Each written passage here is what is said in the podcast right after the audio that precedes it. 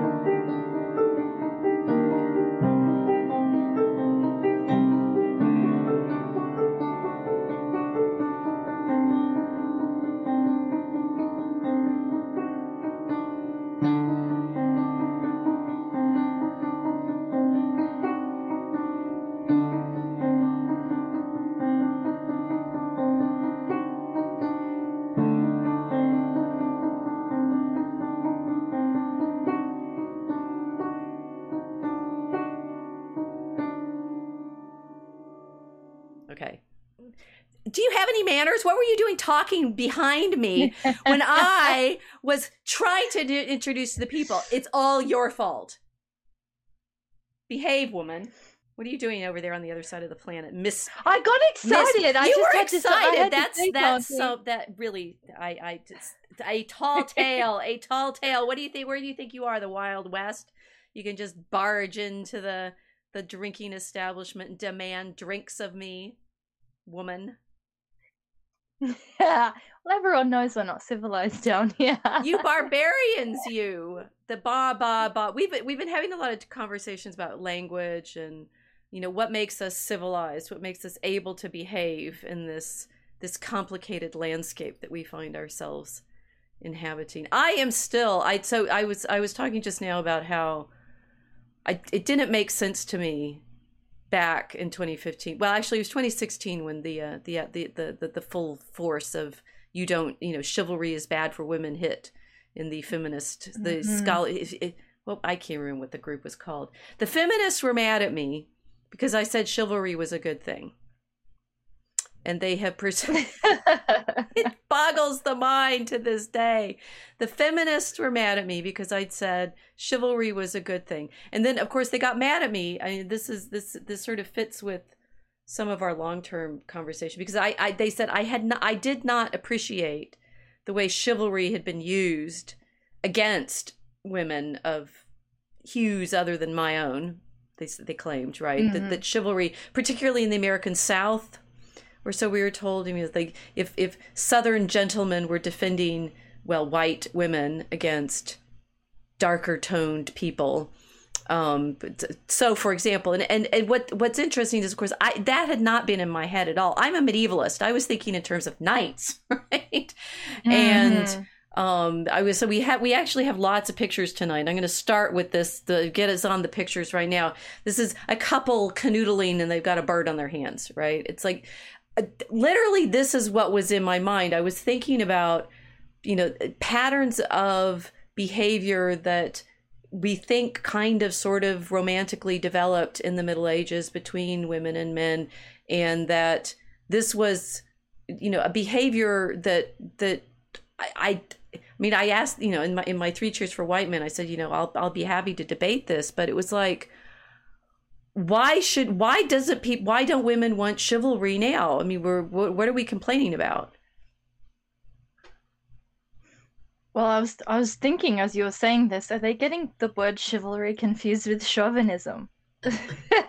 Maybe I don't know. Was it just a, sim- a, simple linguistic slip that made you infamous? Well, I mean, that I said white. I mean, that was the worst thing, right? We've we've we've covered Ye and oh, his yes. his white lives matter problem, but you know the, the whiteness, the and and I really was meaning at that time simply European because everyone was using you know those interchangeably, and of course we're we're in this slippery yes. slope into you know if you say this word I have full license to insult you for the rest of your life. Uh, you know, mm. fill in the blank. You know, bad word that that that now and and I you know what what struck me and still does. I mean, I I still get communications every so often from those who would accuse me of being unchivalrous. Um, that you know I'm crazy or I'm you know of course I'm a, you know of, of all the flavors of supremacist that you're not allowed to be. Um, I will never be forgiven and I will be slandered and shamed for the rest of my life for saying, hooray, men should behave well with women and not rape them. Mm. It's very odd. Um, I don't know, like do we start do we start with defining what's wrong with the feminists that have been reading your work or well i think no what i i want us to talk about is is is this sort of problem of what manners are and and and how in fact i mean why is it so difficult for people to know how to behave and there's the there's the the, the, the sort of close in problem of you know men and women in courtship as it were dating hmm. and marriage and um, you know, continuing living together as husband and wife or something like that. Um, but there, there's a, a broader problem that you and I have been talking about and encountering, just you know, online ge- generally, of how mm-hmm. is it, mm-hmm. how is it, how is it that people are supposed to behave now under these circumstances of anonymity or of you know very rapid responses to stuff, the the kind of yeah. you know sort of the, the, well I, I, I am told and i'm not the thing is i'm not sure my scholar well actually the scholars this this is interesting. The scholars who were upset with me back in 2016 over things were they claimed that they were doing digital humanities. That was a phrase that they were using. And digital humanities could be a lot of things. It could be the reason that i am able to show you so many slides or images from oh like this manuscript i'm showing you now which is one of the single most famous medieval manuscripts there is partly because everybody keeps using it to show chivalry. Um, it's a, a, a, so-called Manesse Codex which is um, after the Manesse family who were apparently merchants. I had to look this up right now because i associate it with this is the most famous collection of love songs the Minnesinger um, of, of the german tradition. And um, it was made in the early 14th century. It's apparently you know text from the 12th, 13th, 14th centuries, and it's ex- you know exquisitely illustrated with these little por- you know author portraits and scenes and such of love, right? Courtly love. And here you know the the, the image on screen now. It looks quite sweet. He's sitting on he's sitting down on the ground and she's leaning over him and they've got their cheeks together and and he's holding a falcon who he's got, you know, with the the little um training lure that they use to to keep the falcon happy and and content right? This is, these are lovely little pictures. Mm-hmm. um, but you know the sort of digital humanities i thought included being able to show you all these manuscripts and you know get say yes you can go online and page through you know the full text and things like that. But apparently no the digital humanities of the group that was mad at me for talking about chivalry was tweeting so we've got the birds here right now. If I'm, I, I have, you know, my, yeah, my I was going to say the falcon's gone mad. the falcon imagery of the trained bird, right? Which I'll, I'll riff off of a, a, little bit more in a second, and the the sort of squawking that we have out there, and and Twitter was the main one at this point, right? This was 2016. Mm-hmm. It was you know Twitter and Facebook was Facebook was still a place where you could actually get some banter and, and conversation going before it was completely squelched um, after 2020. Um, and you know, we weren't on Telegram. I would tell. I I think Telegram already existed, but I didn't know about it. And Gab was kind of just getting started. How old is Gab now? And yeah, Twitter was it, right? So we have here this this you know courtly imaginary of the way men and women should behave together and you know mm-hmm. the sexiness of their banter and interaction and then people being mad at me on twitter and calling me really disgusting names so love makes them enraged which is very interesting well there's that yes mm. um so uh, there's all right. There's a few things to I, I I've got to ask you and also say. So, mm. uh,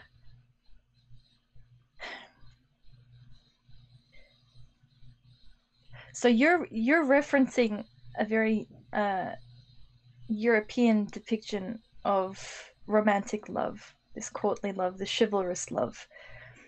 They're unhappy with this, even though it's rooted in the um, the Christian tradition, which is not necessarily European. I mean, the it comes from the Middle East. It's not, you know, it, we're, I, I find that really interesting that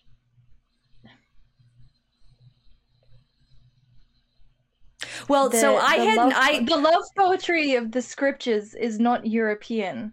Okay, that that they didn't even we didn't even get there that far. Of course, yes. I mean, I had been you know by this time this was 2016. I was in the middle of finishing Mary and the Art of Prayer," and so I've been thinking about the imagery of wisdom in Ecclesiasticus a lot, obviously, and I've been thinking about the mm. the way in which God and Mary relate. Um, we're gonna have to go backwards through my slides rather than forwards as I plan because you're you're already going to our conclusion, which is where does all this come from? I, am time. I'm time traveling. You're time traveling through our slides. Go. To, you got to get them. Get them there. Maybe we go the other direction. I don't know.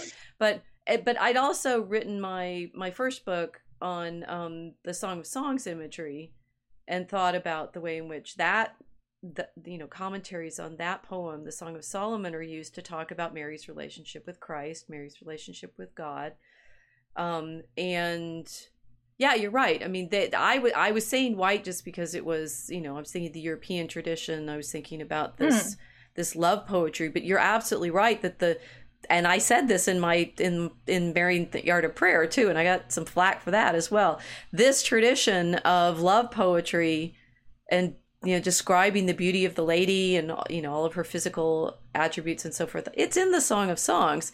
And if the european christians from the 12th century are talking about you know the love of the the bride and the bridegroom in those terms yeah they're probably they're reading the song of songs. It's it's it's it's mm. so it's in fact the scriptural language. And there's a whole you know sub industry in the the uh, literature scholarship trying to say this the this tradition of poetry comes you know from the aquitaine right? It's it's from southern france. Oh well if it's an aquitaine it's clearly actually muslim because the aquitaine is of course close to the pyrenees which over the pyrenees you've got the the um Moorish influence from Spain, and oh well, therefore it's you know it's not even European, which would create a kind of problem if they're making they're they're feeling mad at me for you know praising chivalry, but because they, they didn't they didn't say you're praising it wrongly because you said it was European. They said you're praise it's wrong to praise the Europeans for chivalry because basically all those knights were raping women constantly. Didn't you read just didn't you read the stories? And I'm like, okay, we are talking about here on the one hand an ideal of behavior, which whether or not people are living up to it, mm. versus your ability to critique people who are not living according to that ideal by invoking the ideal in the first place, right? Saying, I say women, men, men should not rape women. You say men raped women all the time, therefore you're racist. And I'm like, what? yeah, and I'm saying they, they, they, you know, there's a conversation in the tradition that says they really shouldn't do that. Well, they did it. I'm like, okay, look. there's there's a difference between saying that people should behave in a particular way, say online, and saying people aren't behaving well. And now you just called me all the names you possibly could think of up to racist and white supremacist and fascist and you know trash my career because I said that we should live according to these ideals. Mm. This wasn't supposed to be about me. I just was setting it up. No, no, no. My, it hurts. It, I'm like my mind hurts. I'm trying to like I'm spinning the plate in my head and trying to find some uh landing point where I can find logic or rationality in it. Well, this is okay. like, so I can't. We're, we're, I can't find anything to stop the plate from spinning. It just seems like you said the wrong word, which was white. You said that big, scary uh, word, and and you didn't attach the um, politically correct adjectives to it, which is to attribute all evil to the whites. Right, exactly. That that, yeah. that that my first move wasn't blaming white men for not living up to their own ideals. Wait, right? No, I mean, which was the that I wasn't playing the game correctly. I mean, there there mm. is a so we have now the next image from the Manesse Codex. They're playing chess. um, that there's what we're coming up against so so much, right? Is there there is there is some kind of game we're supposed to be playing. There's a social game that we're meant to be playing, mm-hmm. and somehow, I mean, the more the more the more videos I watch about you know autistic traits, I'm like, oh god, I don't want to go there because unfortunately, all the uh, all the little videos about being autistic end with this plea of but you should let more you know you should understand the autistic people and and include them in your in your community and like nobody ever will right that's the that's the fundamental situation that we're in is some of us seem to be blunt about injustices that we see in one way and try to live I don't know. It's like which game are we playing, right? And I think the the game playing is what is frustrating people. They're not knowing what the rules are. I mean, we get you and I get this a lot in in our mm-hmm. Telegram chats, right? Well, somebody will come in and make a make a, a sort of blunt comment, and given the fact that now we have been on Telegram and you and I both been running our own channels and chats for some years now, those channels and chats have their own sort of interior culture, and we mm-hmm. kind of mm-hmm. expect people to pay a little bit of attention to that interior culture before they start engaging whereas people just blunder in. It's like yes. i was you know joking with you about you know you just bar- barged into my my saloon and started you know shooting right? Yes. Yes. Um and so this is this it, go it, ahead. Oh no, I because I watch I've been watching the Twilight Zone. So the one that uh the the episode that uh I watched yesterday was uh, ab- about the um, the old west. You mm. know, um, there's this drunk who's begging all of the other cowboys and the outlaws for alcohol. Anyway, long story short, uh, he ends up retrieving his uh, ballistics capabilities through some uh, snake oil salesman who gives him a magic potion. It's kind of topical. Um, and then he's really sad because even though he's sobered up and uh, his proficiency has been restored, he said, uh, now everybody in the region is going to come and challenge me to duels because uh, this is what we do. Right, right, yeah, the challenging to duels, you, right. Yeah, yeah. So you, you you see the the scene where he's uh, clean shaven and, and in the bar, and then the a young um, uh, sharpshooter walks in and challenges him, and he has to accept out of the kind of code of honor of the of the town. Um, and uh, they both end up shooting each other in the hand because they've both got the the snake oil from the same snake oil salesman. It's really cleverly done. But that's exactly how it yes. feels when you're in a chat room and someone barges in and they think they're going to uh, disarm everybody or they're looking for the they're looking for the the big gun so that they can prove that they're the next one and it's yeah it, it really is it's like being in a saloon well and so there is there is this uh, you know I, I think in have you all noticed how good her sound is now? We're back in Minecraft, right? We, fin- we finally got Kilt back in the digital, the digital fully, right? She's been breaking up and, and drifting back off into that that that that real life world. That um, you know that that was what I found out back in in 2016. I had broached rules I didn't even know existed in in certain mm-hmm. ways, right? I, I I mean I was playing with one rule breaking, which was you know uh, saying positive things about Western civilization at all, which is what I thought I was doing, mm-hmm. right? I was thought I was saying, you know, um, here we are there, there there there's there's good you know there's things to criticize about our culture but there's also good things and can we celebrate the good things yeah. particularly those good things that are good for women in this chivalric european christian culture which were you know the the, the specific what i said a chivalry saying that it is inappropriate for men to force themselves on women and that we you know we have that clearly in the medieval I actually look at this. I've got some texts. I might even have sources for this. Um, that it, it, it's not. I mean, there's Christian there's Christian layers to it, but we we have things like, um, oh, this that the kings were taking in the 11th century. So like the the darkest of dark ages in the sense of, um, you know, it's it's it's there up there with the well pre Crusades, right? But the the um Vikings are are marauding everywhere. The Normans are about to invade England. The the um, early feudalism. All you have are stories of you know one guy burning somebody else's castles down. And there's a movement in this period called the peace the peace of God, where the bishops are coming together. And this is particularly in Aquitaine, particularly where they say that this chivalric tradition comes from, at least in the poetry form of the troubadours, and getting the kings to promise not to do all that, right? So um, this is a peace oath proposed by Bishop Warin of Beauvais to King Robert the Pious of France. And Robert apparently swears in 1023 I will not invade a church for any reason. I will not assault an unarmed cleric or monk, nor anyone walking with him who is not carrying a spear or shield, nor will I seize their horse unless they are committing a crime unless it is in recompense for a crime for which they would not make amends 15 days after my warning. I will not see, seize villeins of either sex, or sergeants, or merchants, or their coins, or hold them for ransom, or ruin them with exactions on account of their lord's war, or whip them for their possessions. I will not burn or destroy houses unless I find an enemy horseman or thief within, and unless they are joined to a real castle. I will not attack merchants or pilgrims, or take their possessions unless they commit crimes. I would not kill the animals of villeins except for my consumption or that of my men. It's like I'm, I, I've, I, I can still do like warfare by you know like stealing all the property of the men in the land, but okay, but I won't do it unless I'm going to eat it.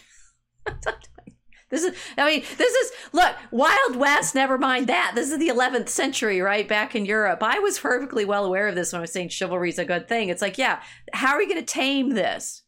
I will not mm. assault mm. noble women in the absence of their husbands or those who travel with them, unless I should find them committing misdeeds against me. And the same holds for widows and nuns. You you are starting to see the kinds of problems that maybe even kings were being held responsible mm-hmm. for.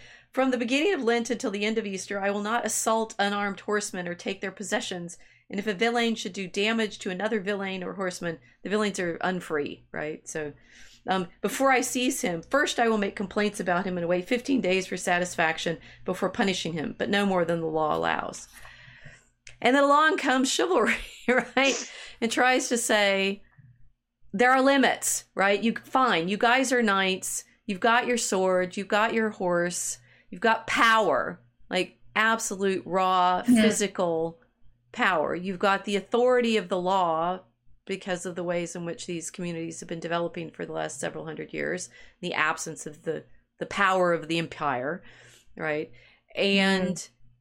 the kings are, you know, obviously there's propaganda benefit in making these promises, but yeah, there's propaganda benefit in saying we will behave well. And what what in one of the posts I did a whole series of posts when the feminists came and said you don't know what you know you're evil. And i said well look let's let's talk about what chivalry is. And i kind of went back in, in time. This is all in the blog all linked to the three cheers for white men post starting with what tocqueville saw about americans and how he said um, you know w- women and, and this was not in the south. He's talking about like new england that american women were you know able to walk around freely in the towns because if any man ever assaulted them all the other men would come and and get him right? Which yeah. which is basically it's like if you don't have never me too right? If you don't have the men in your society standing up against those guys who are going to show up and try to rape women you need guns for one right? Or something else because without the the, the, the actual support of the men in the society yeah men rape Mm. And and so I'm saying, look, that, that Tocqueville says that, and then I went back in time and went through, you know, I've got another text, the Lancelot of the Lake, where Lancelot's promising that the Lady of the Lake is teaching him how to be a good knight. She's saying, you know, you defend the weak and stuff. And then back through the 11th century, when this peace of God is is being um, encouraged, that's the same period when the Vikings, right? And it's like what do everybody what does everybody love about the vikings oh yeah they just they just rampage through everything and murder and kill and it's great Roar! i want to be a viking in my my video game right wait my next mm-hmm. video game is my now we're in minecraft but we're on university of chicago campus where all of my battles have been playing out right people i mean you make netflix videos about how i don't know i never watched it but you know it's like it, there's there's a whole cottage industry of making you know cool viking stuff and they're pagan and the, you know they're rioting murderous mm. murderous thugs or are are celebrated mm-hmm. as such and here the christians are promising not to steal stuff from their peasants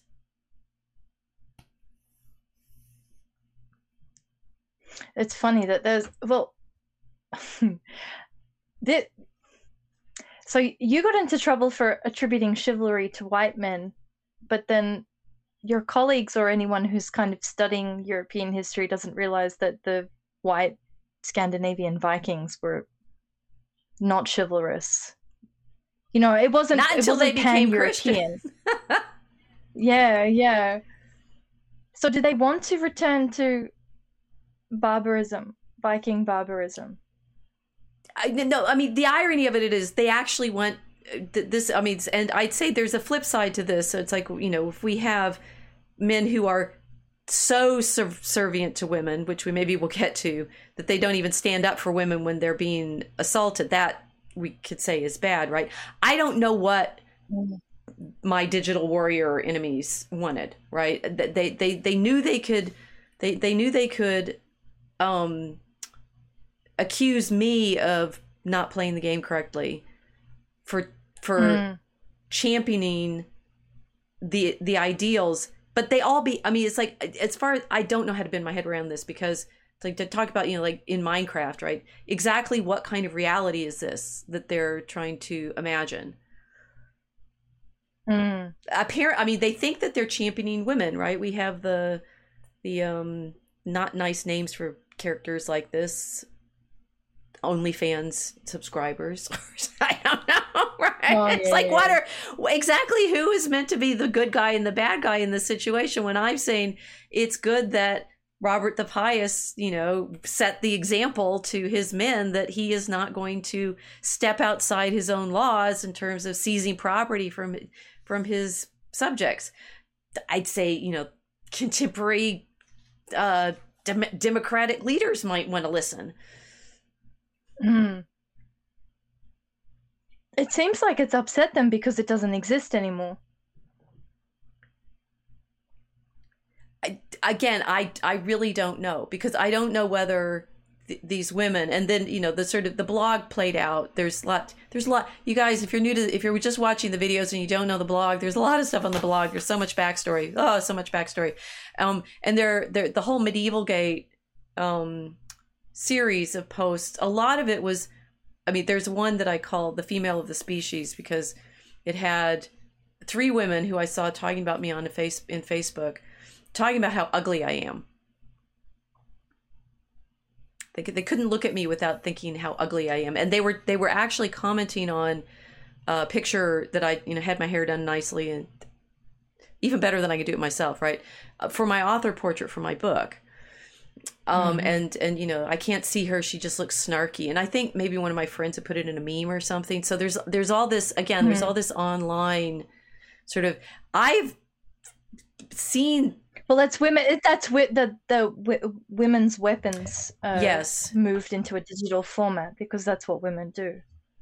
Well, I women I went and talked one of, by their looks. Yes, one of those women I went and talked to in person at a conference after she gave a talk and I said thank you for your talk. I mean, it's so this is I'd say this is an interesting thing. I actually saw one of my colleagues on campus today who has in the digital world said I'm not worth talking to when she saw me today, I smiled at her. I said hi. She had a dog. I like dogs. I said, you know, who's this? She. She pulled her scarf up over her face. We were inside. She pulled her scarf up over her face and refused to talk to me. Wow. Yeah. I, I, think my energy's a little low because that happened to me today. Yeah. Um, also, there was a fire down the street, and we're kind of freaked out because of one of our one of the high rise apartment buildings caught fire right in our neighborhood.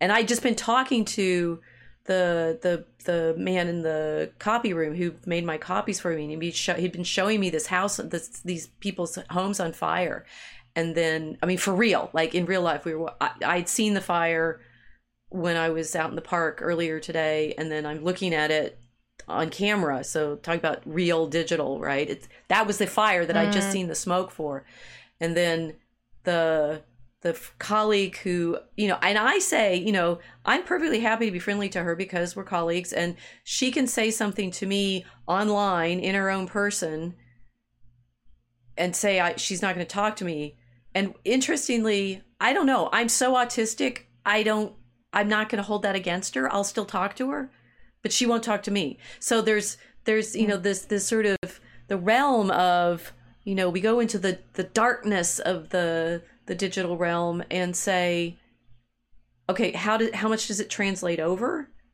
How much of it is mm. its its own space that you know what happens in minecraft stays in minecraft? Or uh yeah no i just like that this is this is i think we were getting to the nub of what we wanted to to figure out yeah yeah, yeah.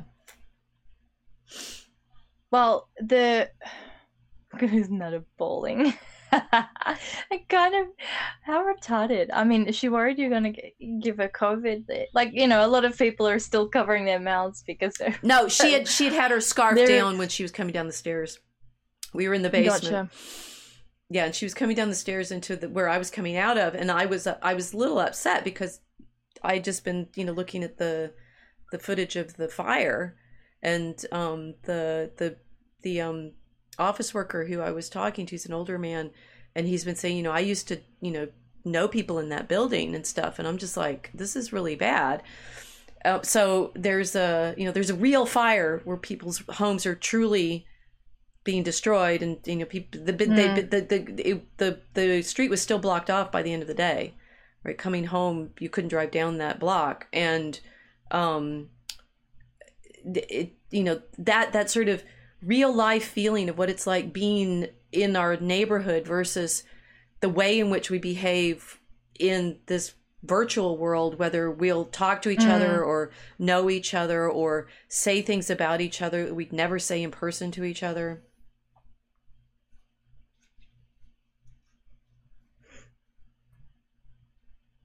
well the i mean the the internet is really strange like that first you don't have a body which we've talked about a lot be- together. And uh, the ability to avoid having a an identity on the internet. Uh, it does very strange things to people. Um, you don't really have a fixed personality on the internet that you would have in the physical world.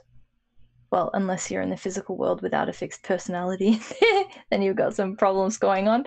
But uh, hmm, it so there's a there's a few things. The space is um, immaterial. People are using it for different reasons. You know, it's like it's like the context of uh, being in the library. You've got library etiquette because everybody knows, okay, I'm in a library, and when you're in libraries, you have to be quiet because people are here. What are they doing? They're studying. You know, it's implied that people are trying to read quietly, and therefore you don't go in and start screaming. Digital spaces don't have the same fixed social rules because they don't have the same fixed purpose. It's not so overt, I don't think. Um, everybody's using it for a different reason. And then the um, the problem in terms of chivalrous conduct is that uh, half the time you don't know if you're speaking to a male or a female. You know, there's there's been the joke on Telegram for a long time that there are no women on the internet. right. um, and then of course, you know, I did my gender uh, gender reversal for a very long time and pretty much pulled it off because you can do that. You're you're completely disembodied and you're you're able to uh, disincarnate from your actual real person. So, um, how you interact with people in that space, it, it's it's it's uh, I don't know. It's kind of infinitely uh, you're infinitely renegotiating every single time you go online. That's how it feels. Yes. Well, this is so. I'd say, we one of one of the realities is it feels like in in in real life. I mean, and this is this is a problem. Just to give the example with my my colleague, right? She and I've been in the mm. department together as long as like we arrived the same year back in mm. 94 so we've actually known each other for almost 30 years which is why you know sort of like one why why, why was she startled when i you know defended you know christianity and and and, and chivalry and i mean this is and that you know the, the the thing that she wrote about me was when i was defending milo and that was you know that was a the, the berkeley problem right he was he'd been going around in the real world giving talks, which everybody felt was very dangerous, right? It's very threatening and dangerous mm. to have him not just online tweeting, which he'd been kicked off Twitter by that point, but out there in the world. And people felt, you know, terrified of the possibility of someone showing up on their campus, right? So there was this, mm. you know, we mm. have the, the digital campus here in our Minecraft world, but how dare you show up in real life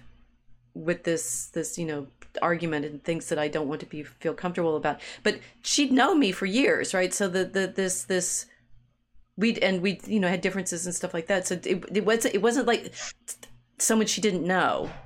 It was suddenly, hmm. but then I turned into somebody she didn't know. So this this fluidity of identity. I think I mean there's a social problem when you suddenly do something that people aren't expecting and everybody freaks out, which and sort of the autism world recognition of yeah you know you are not able to read the group as well as you should and so you do things outside of what the group expects and the group goes blah and you're like what i thought i was doing what the group defined as the rules right and so mm. there's that and then and then what you were just saying now this this sense of you know you're being online and and your identity is permanently unstable because you can as your physical person invest online with a variety of characters, right? You don't don't even have to be a, you know you're not certainly in Telegram or Twitter tagged to any one person. You could have multiple accounts. You could have yes. You know an avatar that has nothing to do with what you're like in real life. And and people want that. I mean th- this sort of castles, you know, I started looking for medieval castles in Minecraft and like you can find a lot of them. It's like you want to go and be in this imaginary space which has a mm-hmm. reality mm. because people are interacting socially in it, but that it divests you of well, I don't think you can be divested completely of responsibility for your previous actions, except for the fact that you can constantly reinvent yourself. You sort of show up again mm. under another character. Although, you know, as we all we joke a lot in, in Telegram too, that you constantly re-reveal yourself. Everybody figures out who you are. if you have a strong enough presence, yes. it's not you can't.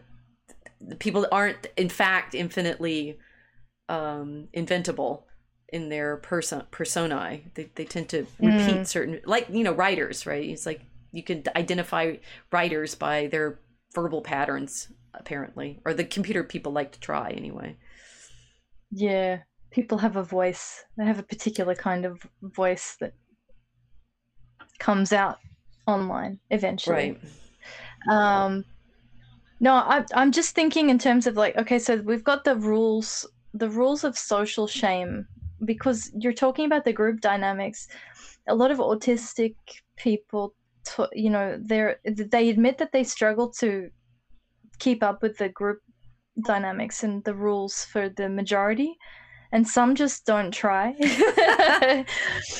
Because it's uh, those rules are investments for a particular outcome and I think the particular kind of personality types that realize that they don't actually want the outcome, they won't make the same investments. For example, the the the the gentleman who did that video about autistics being innovators, not leaders. Yes, I like that. It made it. it I've been there, recognized that situation. I guess right. It's like yeah. saying something that yeah. the group won't go with I, I I I enjoyed that very much. I think he's he's Australian, isn't he? He, he sounded like yeah. Yeah, yeah. So you yeah. know, you you suggest something, and the group won't go along with it, and then somebody else a little bit later suggests exactly the same thing, and then the group does, and he's like, you know, mm. have you had that experience? Oh yes.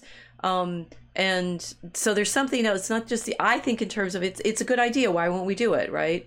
And. Mm he's pointing out that yes, there, but there are other things the group is looking to, including seeing what the leader is about to do. And if the leader suggests it, yes. then they'll all go with it.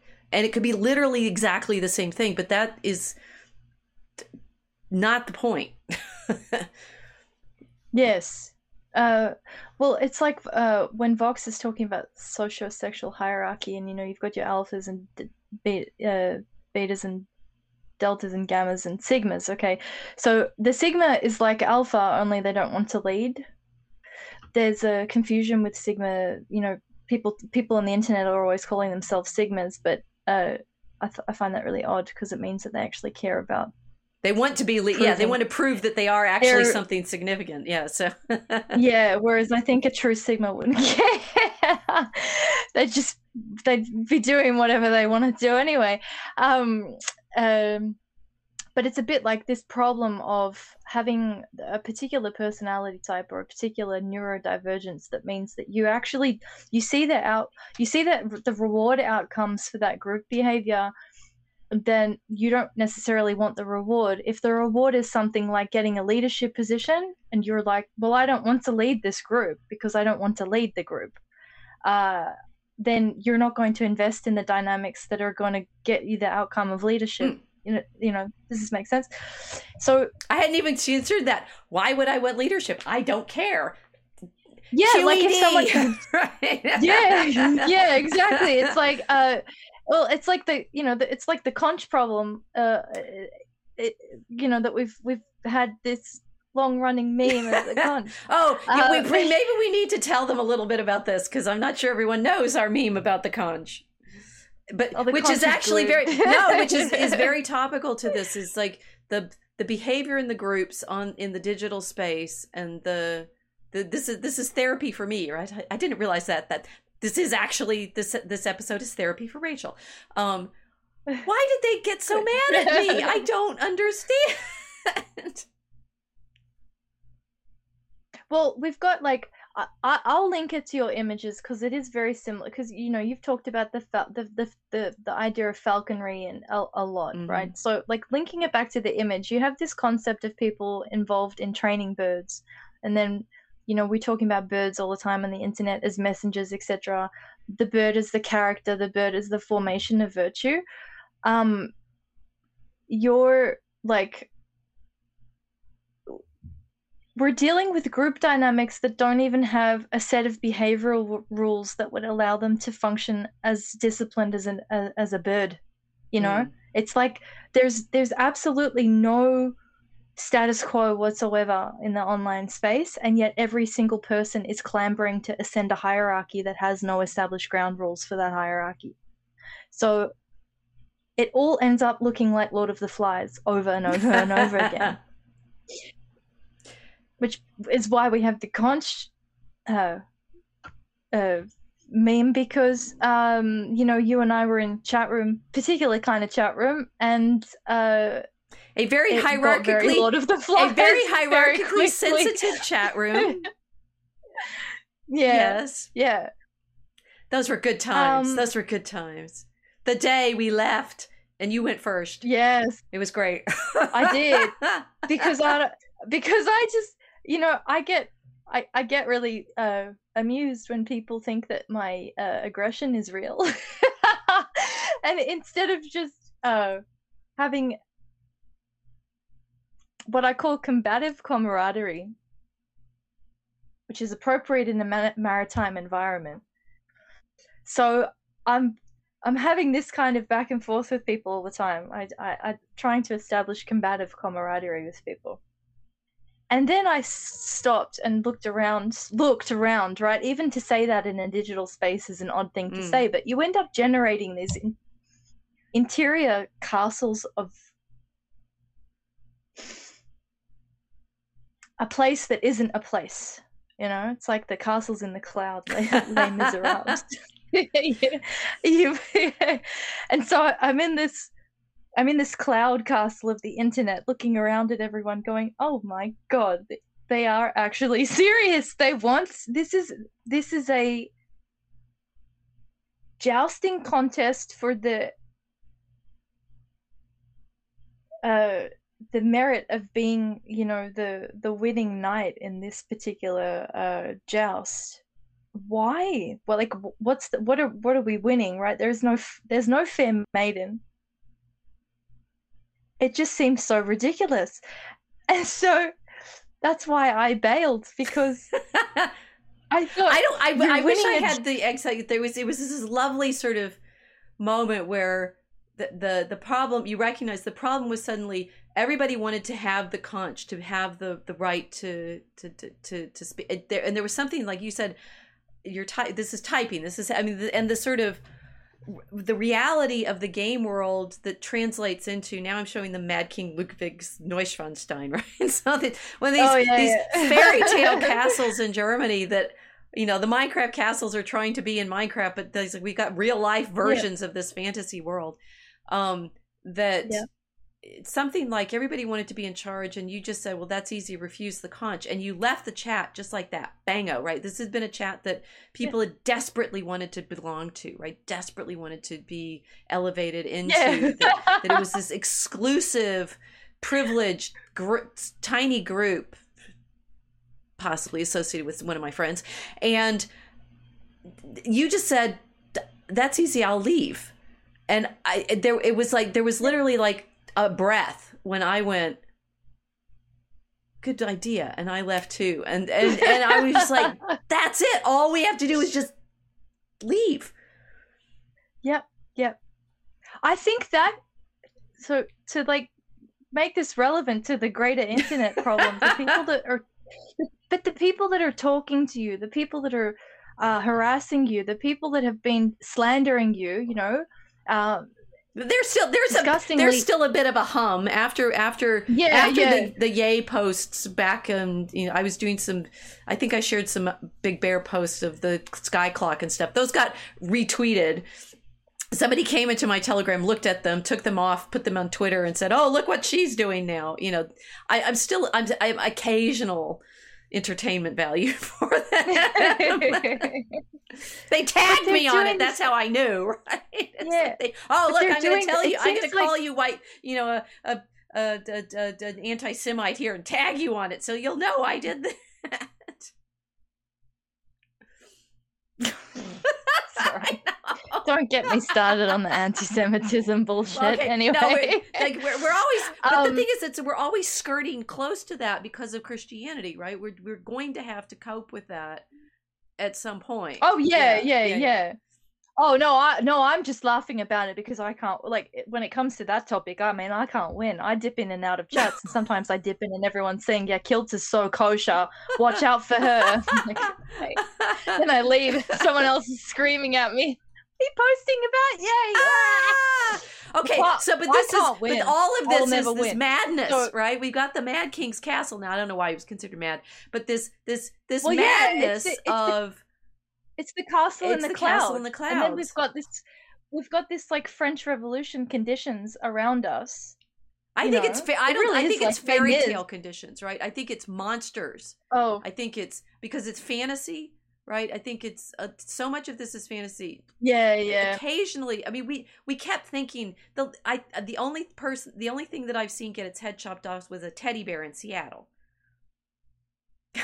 I, I I was I was referring to all this, you know, the the pandemic of whoredom. Oh, well, Not- maybe not that, the too. guillotine, the sexual liberation uh, conditions of the French Mm. Revolution, not the beheading. But um, uh, yeah. So no, but this is this is Lord of the Flies behavior in this like sky castle. You know, the castle's in the cloud, and then everyone clambering for the status and trying to establish a hierarchy in these like um, ethereal uh, castles of the internet. That feeling of thinking, oh, everyone wants to hold the conch, you know, everybody wants to be uh, the chief right now, and not realizing that they're the chief of ether. It, it's it's and, and not having this and not having this realization, and instead of saying this woman bothers me, huh? I'll go out and have a cup of tea and like talk to my in flesh people, you know, or I'll go and walk my dog. They pursue you as an object of uh, uh, I don't know how disturbance in in the in this otherwise like uh I think in their mind uh about to be established hierarchy that if they if they can only remove the disturbances everything will settle and we will have uh, a kind of peace in this ethereal realm that has no fixed uh fixed rules I, th- Okay, they so want no, to thing is, I- stabilize the I disagree. unstable I disagree place. with you that it has no fixed rules. So, I mean, they know they have in their heads their certain rules, right? And I'm not. I'm not playing by them.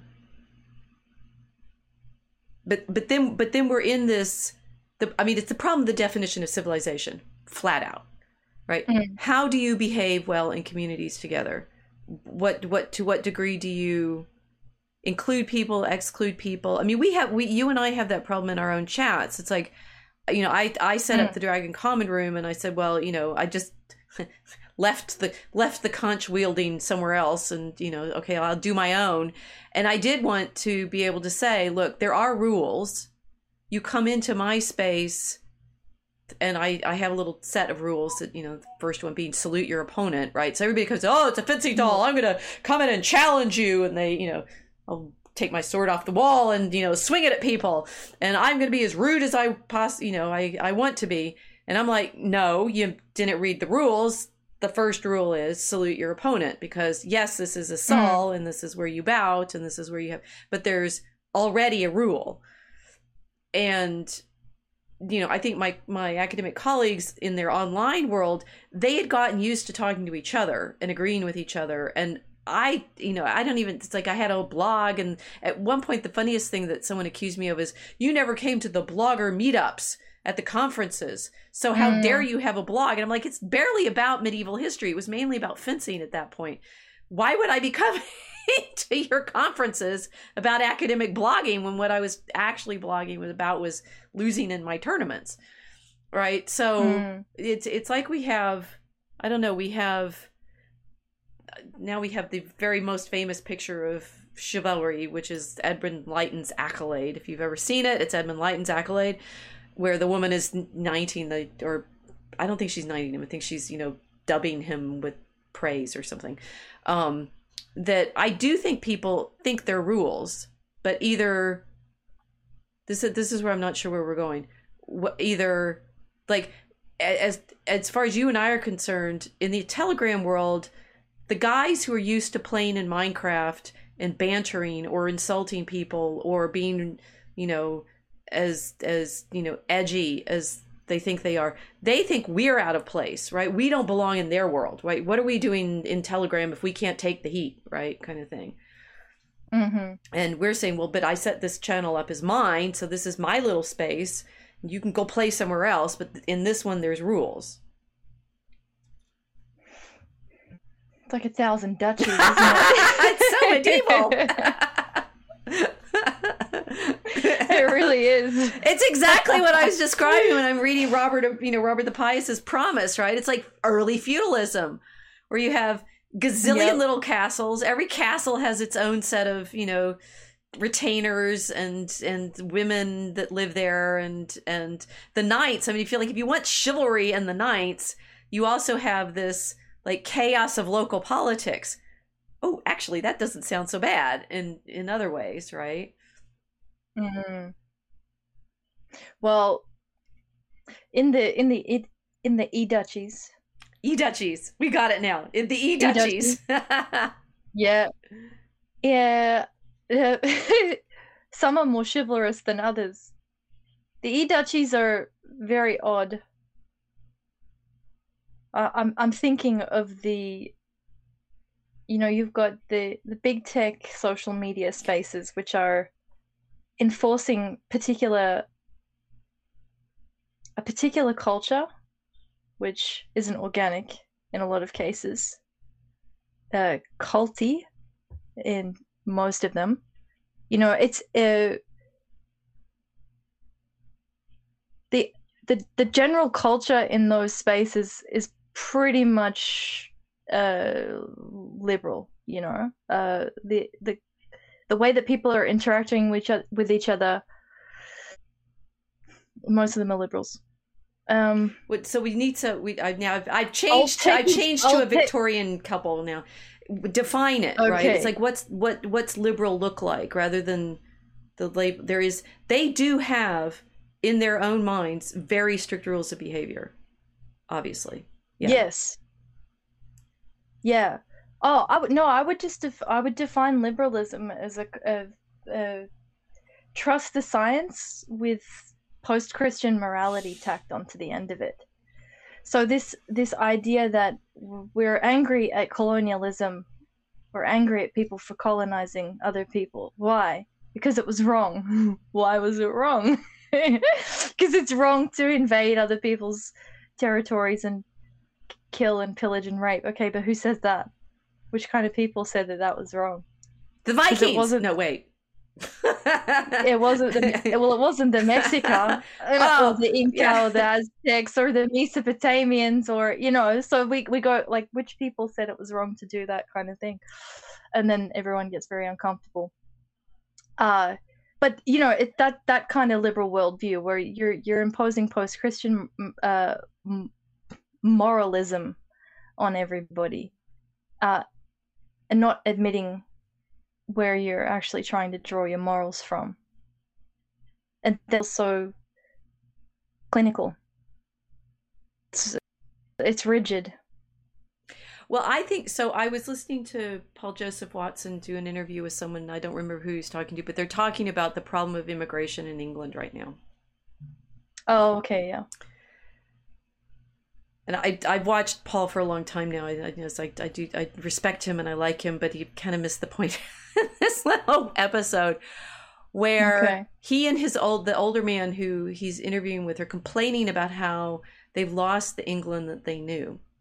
And the older man is mm. I don't know maybe my age I'm not sure and he's saying you know we used to play out in the, the, the he was complaining about like we're going to lose the farmland we're going to lose the countryside and I'm I'm right now teaching this course on medieval England and I'm like Okay, since 1066, we agree, yes, you haven't been actually actively invaded by anybody, but kind of the definition of the Anglo-Saxons was A, we don't know where they, we don't know anything about their back history because they invade and take over from the Britons who are unsuccessfully Where did I go with King Arthur? Do I have King Arthur? No, I won't go there. Um oh, well, I'll just go to the, the invading the invading hordes of, of fashionables. Um that the we don't know very much about the Anglo-Saxons because they in fact invade. King Arthur stories seem to be the British trying to hold them back. It doesn't work. Mm. Um, then for the next several hundred years, every three generations or so, the Danes show up. Under King Alfred, the Danes get settled in East Anglia and the eastern part of the island, so they settle there. Lots of place names with Viking-ish labels like B, by, right? So the Vikings settle, the Danes settle there. They settle down long enough for the next wave of Danes to show up, who start demanding tribute from Ethelred, right? He pays them off a lot. Canute takes charge. He's king for a little bit. Oh yes, and then the and then the Normans show up and kill off all the Anglo-Saxon nobility. There aren't any left. Right? If Mm. you're imagining your Englishness as being, you know, what what we were as a people, you haven't been ruled by English since 1066. Those Normans killed off most of your your um, previous leaders, right? In the period that, again, the peace of God that I was just describing, they're trying to settle down with all this migration movement stuff, and all Mm. of the peoples keep getting b- replaced, sacked, pillaged. I'm sorry, guys, homesteading.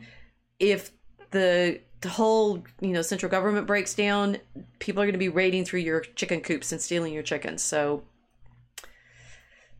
mount up patriots because this no it's like this is we we we, we too often feel like the past is is bereft of the frontier problems that guess what? We spend the rest of our time celebrating as part of our heroic stories. King arthur you know defending himself against the marauding outlaws. I, I've, I've lost my thread here. There's another thread that i was also trying to get to Oh, the in- waves of invasion of the waves of British invasions Isles. So Yeah, I mean, Danish what- and Normans what- I mean- replacing the Anglo-Saxons. Oh, right, the other side of it. So, Yeah. guess what the English did when they go to I don't know India. Famous story. I forget who the guy does it right. And the the um the Indians are piously the Indian women are piously jumping on the funeral pyres with their husbands. Oh, Sati. Yes, Yeah. and and the the colonel or captain or whatever there says, "Oh, you know, great. You do your custom, then we'll do our custom, and we'll hang you for killing women." Chivalry, rah rah. Well, okay, so the the problem is in the in in in in Paul's video, he's also talking about how it used to be when you went on holiday and you visited someplace else, like you know Portugal or Japan. You can't go to Japan, right? But Portugal, it was a different culture. It was great seeing different cultures. I'm like, you literally are the ones that made sure that there weren't any others. Yeah. Yeah. So you were you earlier you were asking, it's like who made it that we you know don't invade other people and replace their cultures? well, th- this is this is my. This has kind of like I'm. I exact. It's it's like it's Gregory the Great with his advice to Mellitus about the shrine. It's literally nobody, right? It's like invaders come in and they wipe out the pre- previous culture, Mm. and the British were doing that when they were establishing themselves in India. They were doing that. We've talked about this for Australia, right? The United Yes. States is founded by people who, as Vox has mentioned, kind of wiped out the local culture. Yeah, yeah. It's just very strange though that like you know I've I've had this problem with people talking about colonialism because they'll condemn it, but they're I know why they're condemning it, and it's just because they can't admit that they're just angry about the English. Act, because yes. they never talk they they never talk about any other country and colonialism whenever anyone says colonialism it's just implied that it's the white colonialism and that obviously means british which obviously means english Right. but they're ne- they're never that specific it annoys me because it's lazy so i'm not playing by the rules of the game obviously because the chessboard says it's white and black it doesn't work like that it never did so that annoys me the other thing that annoys me is when nationalists are boasting that they're proud of colonial history. I'm like, you guys are so stupid. Like, in order to colonize, you have to break your nation. It's just, it's crazy how people don't understand the dynamics between, uh, uh, you know, uh, having an indigenous population versus an imperial population. It's like they're not the same thing. So, yeah, I, I start ranting about that. But um, uh, it's interesting that people don't want to have that conversation here. Like it's okay, it's topical. It's Australia Day today. Today is Oh. the day where the whole country has a giant argument, uh, and I'll connect this. I will connect this to chivalry. Actually, very good. Today is the day when the entire continent of Australia has a giant tantrum about two different things, which is really the only the one thing, but no one has been able to verbalize it yet, and that's that today. Today we're celebrating uh, the creation of Australia. On, on a date when the, the English had arrived and you know set up their colony, it wasn't actually the day that we federated as a country.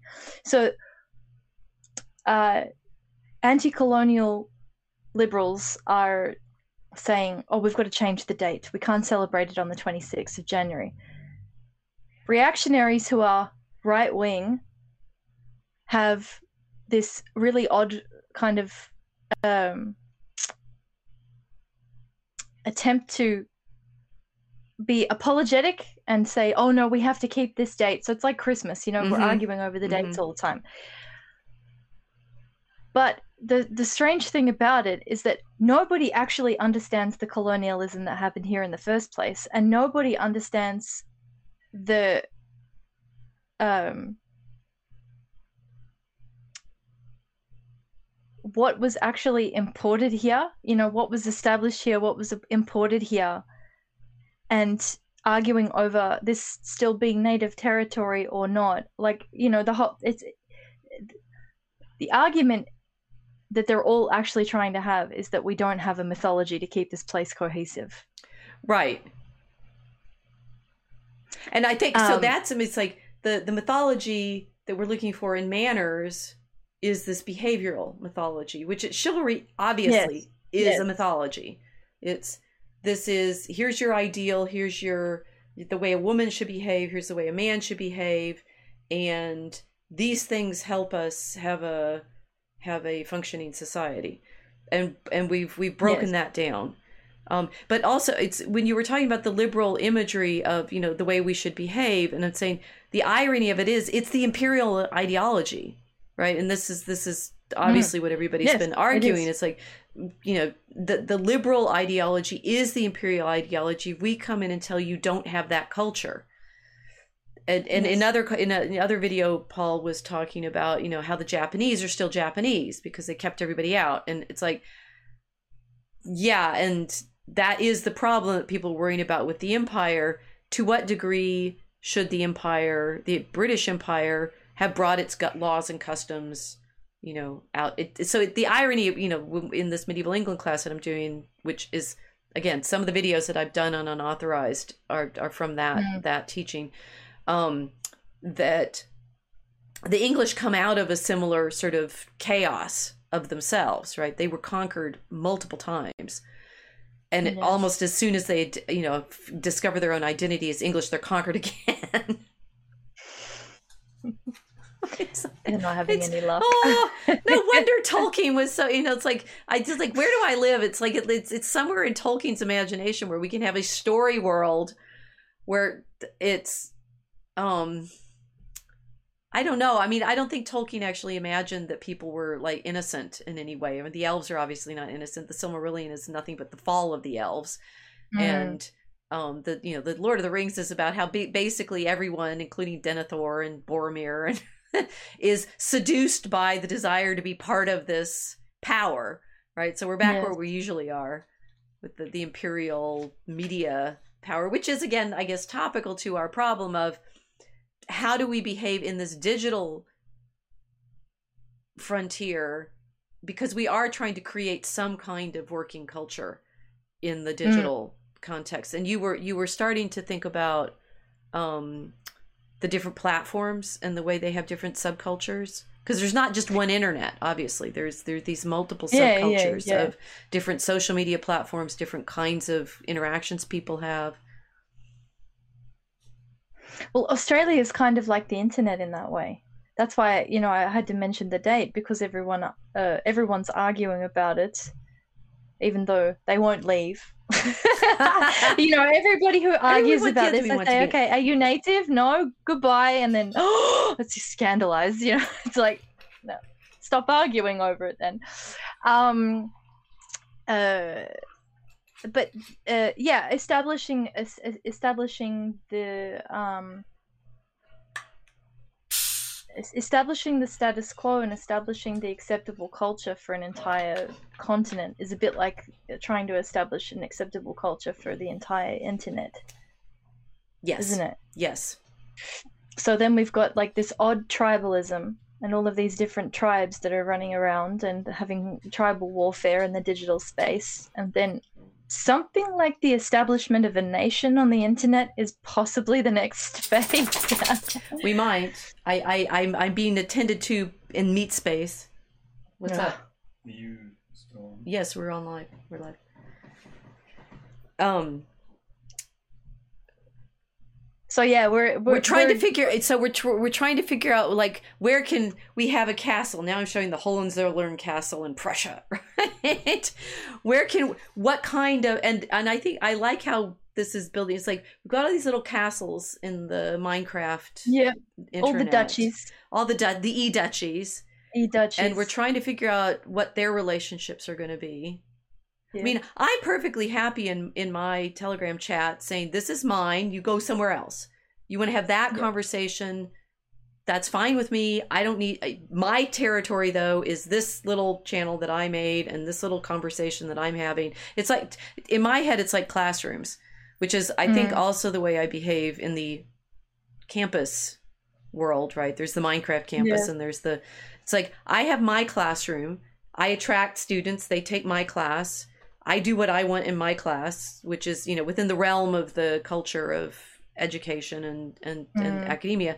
You do what you want in your class and we may disagree and that's part of what we're supposed to be doing in the in the in the whole thing. But that there is uh and, and this is why I was so bewildered when to a certain extent these colleagues who were doing this digital thing and they said they wanted to be the digital humanities and I'm doing my little blog on fencing and they got mad at me. And I'm like, "What?"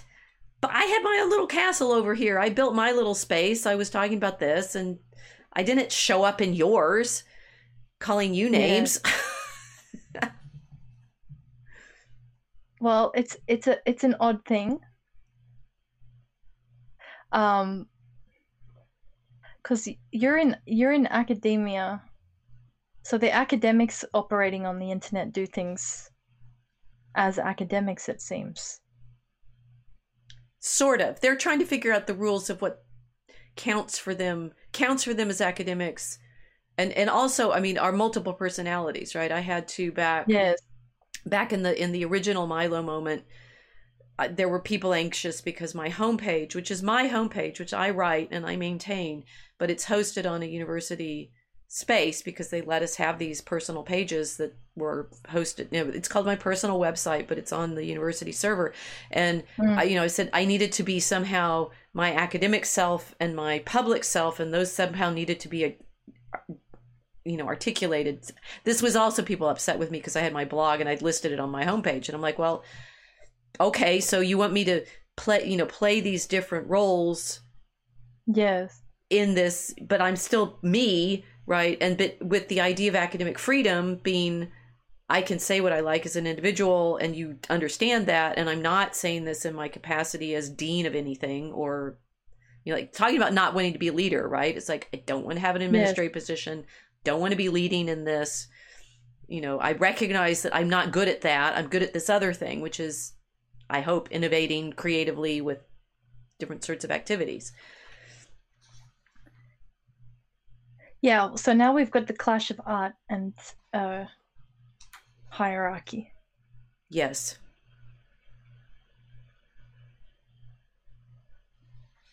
Which links to the chivalry issue. Now we have a feast. I'm showing a feast. Here we are. There's a minstrel playing for the feast. Mm. Christian minstrelsy. Christian minstrelsy. Um, I, I wanted so Chris Hawk was here. He says evening ma'ams.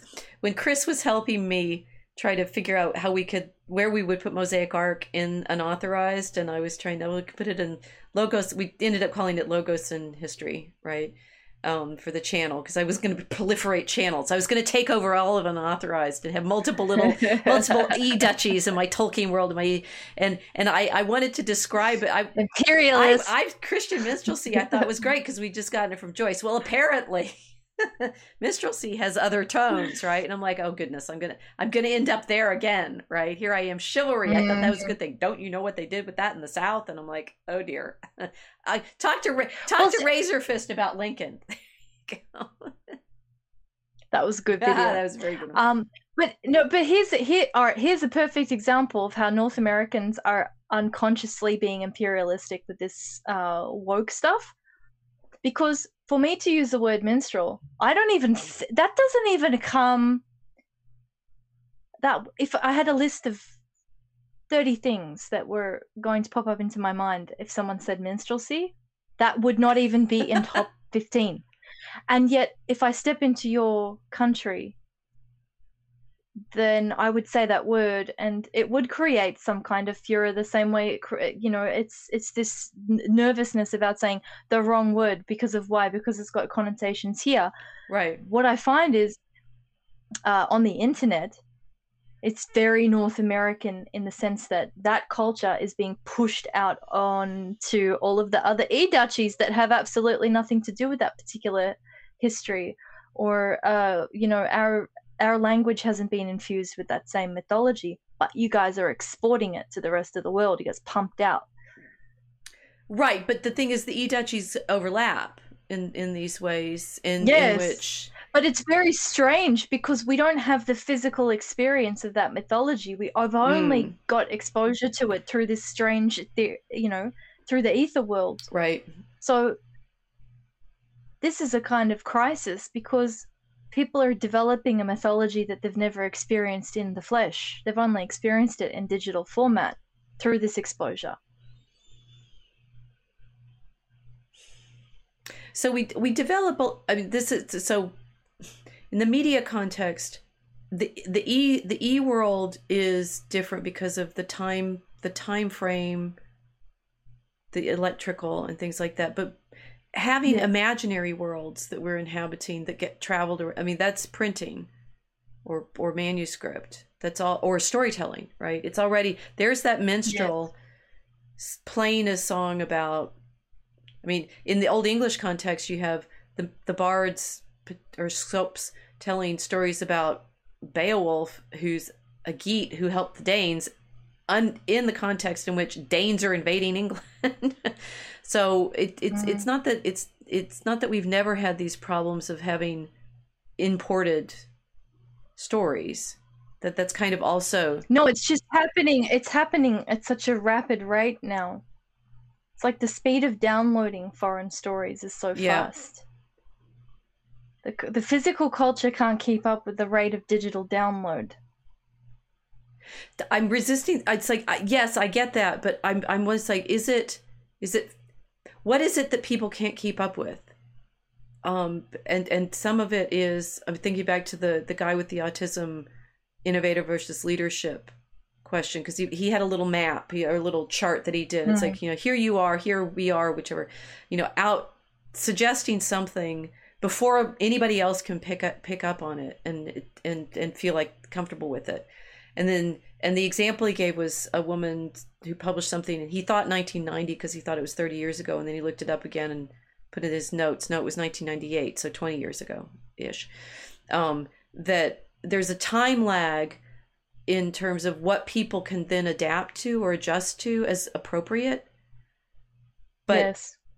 I was just thinking of the word appropriate. what makes the lag right why is it taken why can't my colleague who saw me today after literally six years i mean that the stuff that i'm describing she Mhm. disagreed with me on was six years ago we had three years of only being on the internet and i've only actually seen her mainly in zoom meetings since then you know since she can't readjust to having to see me and she has a new dog and i'm like oh you know dog people we were you know we've she always brings her Mhm. dog to campus i used to bring mine my older one um that in our physical encounters that was normal to me and i mean i think we're in time lags a lot with with other things but there's this behavioral training lag that is also what we're experiencing in the in the internet context Mm.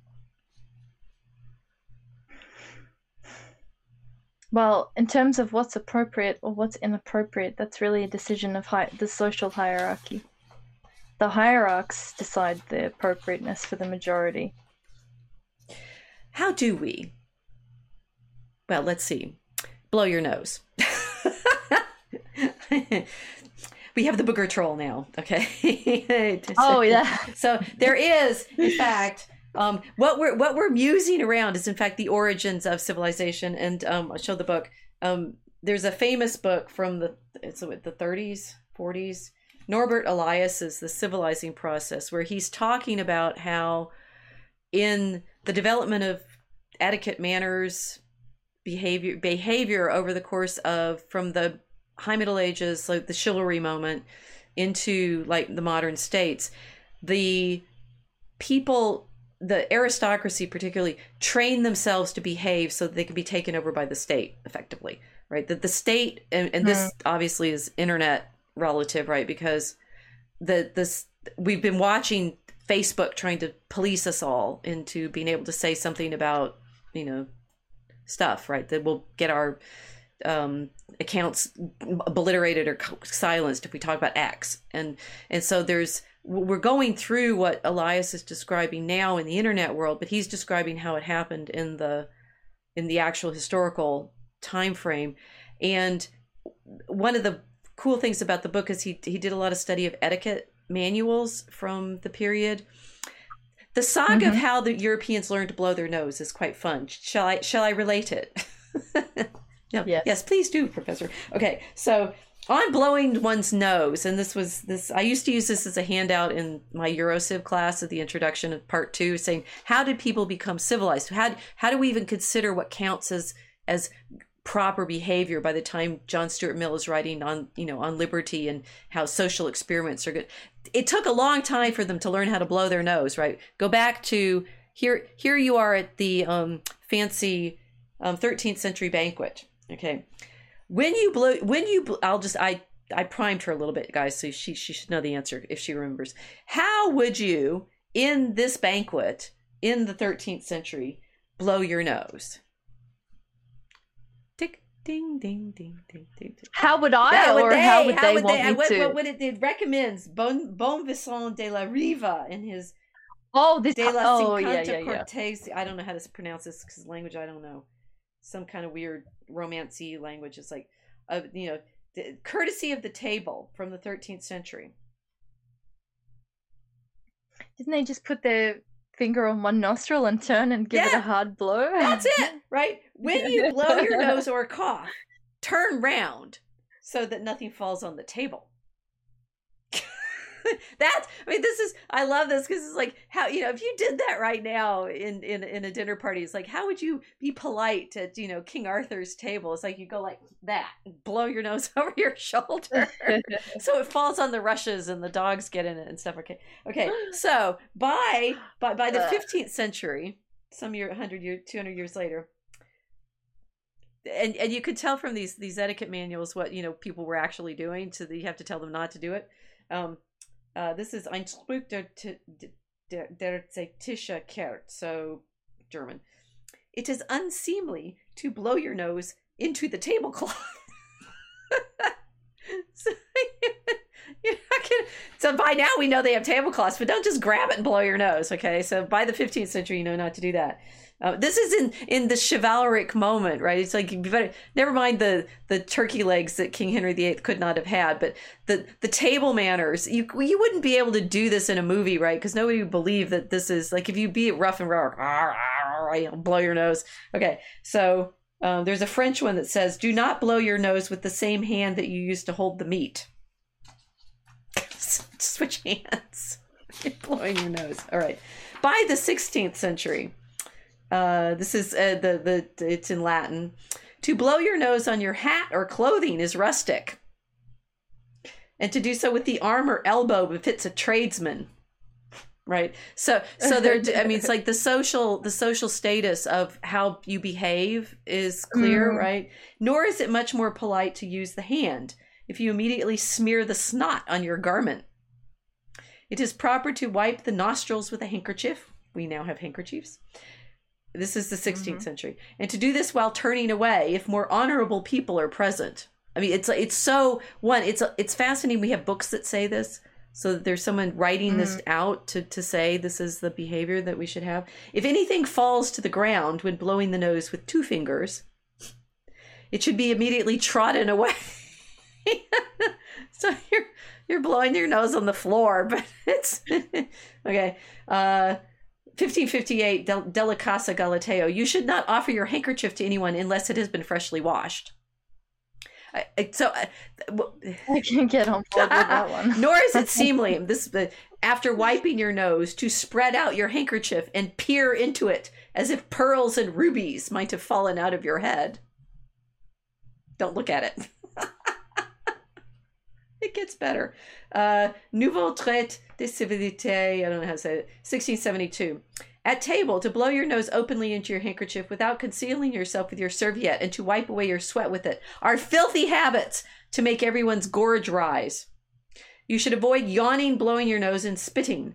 If you are obliged to do so in places that are kept clean, do it in your handkerchief while turning your face away and shielding yourself. So now, not just a handkerchief. Now it's not even polite anymore just to use the handkerchief. You have to turn away um, and shield yourself with your left hand and do not look into your handkerchief afterwards.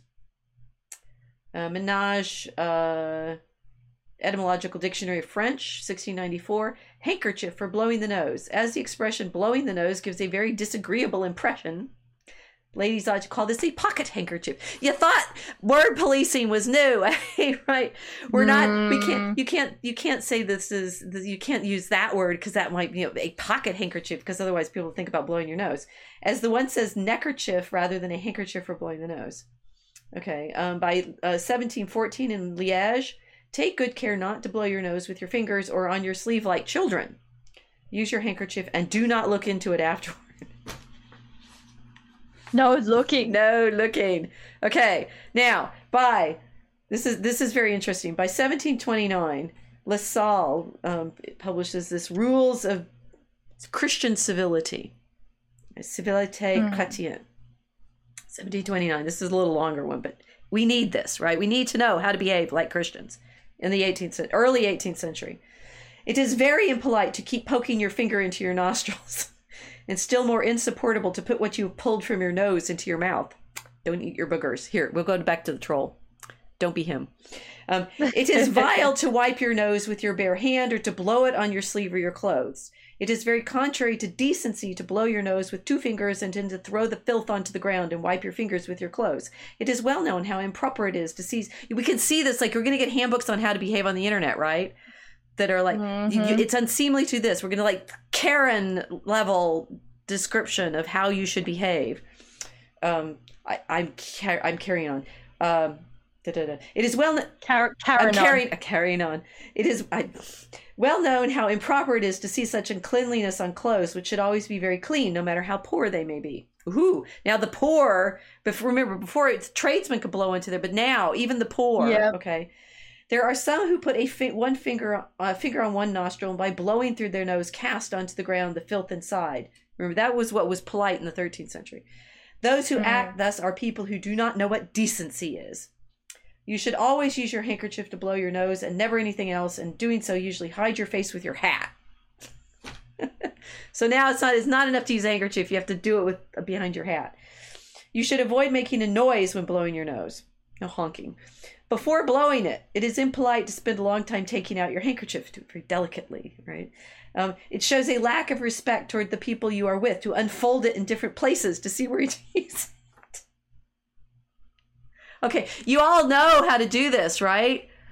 You all know how to blow your nose. You should take you should take your handkerchief from your pocket and use it quickly in such a way that you are scarcely noticed by others. After blowing your nose, you should take care not to look into your handkerchief. It is correct to fold it immediately and replace it in your pocket. Mel, I, my boys have no etiquette. Very feral. Well, Mel, that's your fault because according to the 1774 edition of the same book, every voluntary movement of the nose, whether caused by the hand or otherwise, is impolite and puerile. Right? To put your fingers into your nose is a revolting impropriety, and from touching it too often, discomforts may arise, which are felt for a long time. Children are sufficiently in the habit of committing this lapse. Parents should correct them carefully. Mel, you should, you should observe in blowing your nose all the rules of propriety and cleanliness, which we no longer list. Mm. Right. So, th- I mean, this is it, it's fascinating how over My nose is Yeah, so itchy since you've been Don't- reading this. don't I'm touch- like, I want to itch my don't nose. touch your I can't nose. do it. don't touch your nose. I had another sheet. No, I'm gonna do it. Look, I'll, You're- you're- I'll hide behind you're, the you're touching bottle. your nose, aren't you? And you're gonna hide. Yeah, but I'm I'm I'm inventing a new etiquette. See the new internet etiquette. You've got to grab a water bottle. I, hide. hiding behind the water bottle while you rub your nose, right? Yeah. So I sent you something. I realized I didn't print it out, so I hope you, you, we can have it on the phone somewhere. There was a list that came across my transom today. My it's like all the uh, behaviors that are horribly rude, right? Uh, Let me see if I can look it up. Um. All right. I got the I got the phone. Oh, right. Well, it's okay. So this one is what screams I am low class. This was in Quora. Here are 12 rude behaviors that scream I'm low class. See if there are points that annoy you. Using speakerphone. No one needs or wants to hear your private conversations. Blocking the aisles in Walmart and grocery stores. Not returning the shopping cart. Screams you're low class if you don't return the shopping cart. This should be a simple thing to do, but parking lots are full of unreturned shopping carts. You're just describing Australia. Bad table manners. Slurping, smacking, and chewing with one's mouth open is offensive and just plain gross, etc. It ca- it carries. Leaving messes in public bathrooms. You should flush your toilet. Yeah. Yeah. So there's a lesson in this, kids. Um, it's what I find interesting about the the the the uh, the etiquette books is it ends up with saying your mother should have taught you right all of these Mm. things it's like we've had these handbooks the only reason we have i can go through that is somebody wrote it down and thought this was like and it, remember it started with these are etiquettes for this the the chivalry right? The the the, the high courtesy the the people in their yes. in their banquets and so forth. And we end up with and, and then we go through these that gets more and more elaborate. Don't use your you know hide behind your hat. Don't look at your handkerchief. Da da da, to your mother should have told you. And this Hmm. this took like this this particular process goes over like 500 years. Now i rather think it's going to be a little quicker in um the internet world in the e duchies. in the e duchies partly because it, it went faster in the wild west in the american wild west Mm. you but you said you started with talking about watching twilight zone we watched deadwood recently Oh yes. Who's your favorite Deadwood character? I have to ask.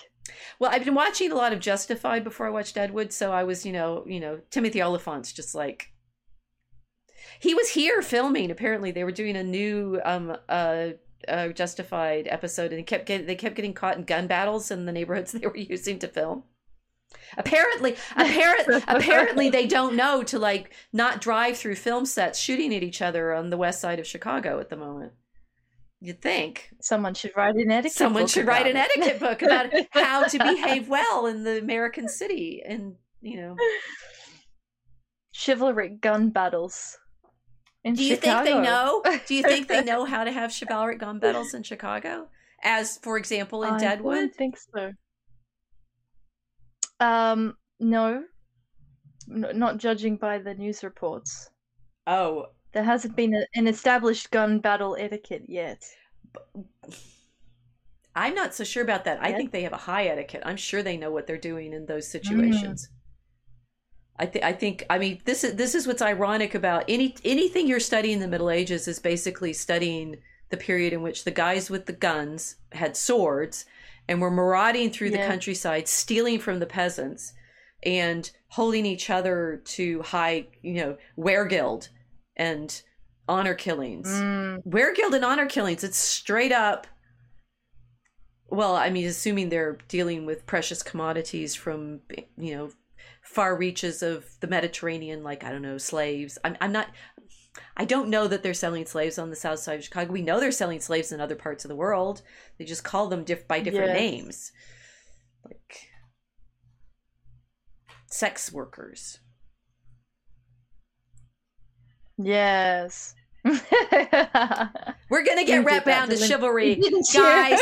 just, just, just watch. We can do this. We can bring it back around to the behavior that should be belong between women and men because it's like it's clearly all folded into this problem of what the civilizing process is, what manners are, how we should behave. I mean, there's a culture, but what's the culture? Um. Well, now my head uh, now now now my head is uh contrasting a video clip that I saw the other day with the idea of courtly love and the and the whores in Al Swearengen's saloon in Deadwood. We are now in the saloon appropriately. Although I think I think In I didn't find any pictures of the the, the bar women in this in in Deadwood. I do have a picture of the sheriff sheriff There- and his wife. Remember who his wife is? Oh yes, yes, his dead his dead brother's wife that he marries in order to. So she uh, has a man. redeem her So she has a husband. penury. Yeah. Yeah. Mm. Uh, very Old Testament. Um, uh, so Swearengen's the uh, what's his name again? The actor. Oh, um. I'll go back to him. Judas yeah, yeah, Judas. He plays Judas in Jesus of Nazareth. Um, yeah. Now I'm forgetting. Yes. Ian There we go. McShane. Yeah. So Ian McShane's character, Al Swearengen, who's appropriately named because he swears more than anybody else in the entire show. Um, but he's probably the most intelligent out of anybody in that um, environment too, which makes it all the all all the more humorous to hear him going off the way he does verbally because you can see him constantly frustrated that he is really surrounded by morons. and in another time and place, he probably would have been um, he would have been running a duchy. Yeah. You know, he runs Deadwood like the uh the de facto king of, of the of the place. But he's got his he's got his saloon and of course it's you know uh it's a whorehouse as well and then you know the, you see the way he treats the women that are working for him and the way that the men that are in the saloon are treating the women that are working there and all of these strange codes of behavior that are uh, that are applicable in this environment. You know, the house of sin. it's a house of sin, and yet they do have behavioral Mhm. codes. They have expectations of how the men are supposed to behave.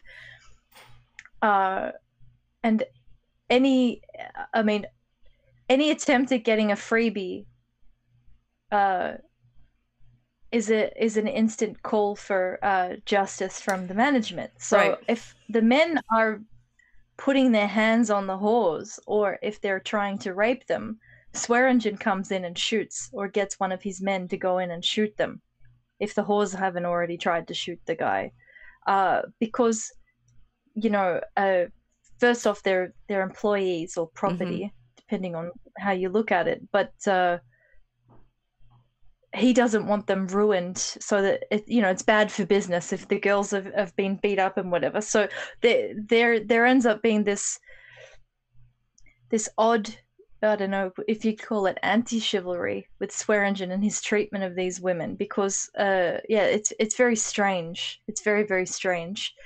And then the other female characters that are in that environment all develop this kind of um they're they're very accustomed to the violence of the place Yeah. um, and then they have to in turn become very responsive to it. They're they're hardened by it. You know, they're not dainty suburbanites. They're frontier women. Um, so even though they're dressed in a very f- hyper feminine and very ov- sexually overt way, if they're working uh, as sex workers, they're almost as tough as all of the men in, the environment, aren't they? I mean, Well, so there, there, I'm to- wondering about that because we had another, another um show we were going to contrast this with. Here's Calamity Jane at her bar, which I, which you have, Jane. you have confessed to know. We will, we expect I to expect that the very well. rendition of the song about my city. Um, I can't sing that now. I will. Um, yeah, because I used to watch that all the time when I was a kid. Uh, yeah, I know Calamity Jane very well. But this is a pro. So Deadwood's made in the early twentieth, twenty first century, and Calamity Jane's made Hmm. in the fifties. And Yeah. th- that I'm wondering. So the the thing that struck me about Deadwood is, on the one hand, you have Ian McShane, Ian McShane Swearengen swearing, and and as you're describing, he's like, but he's doing this good for business stuff, and then.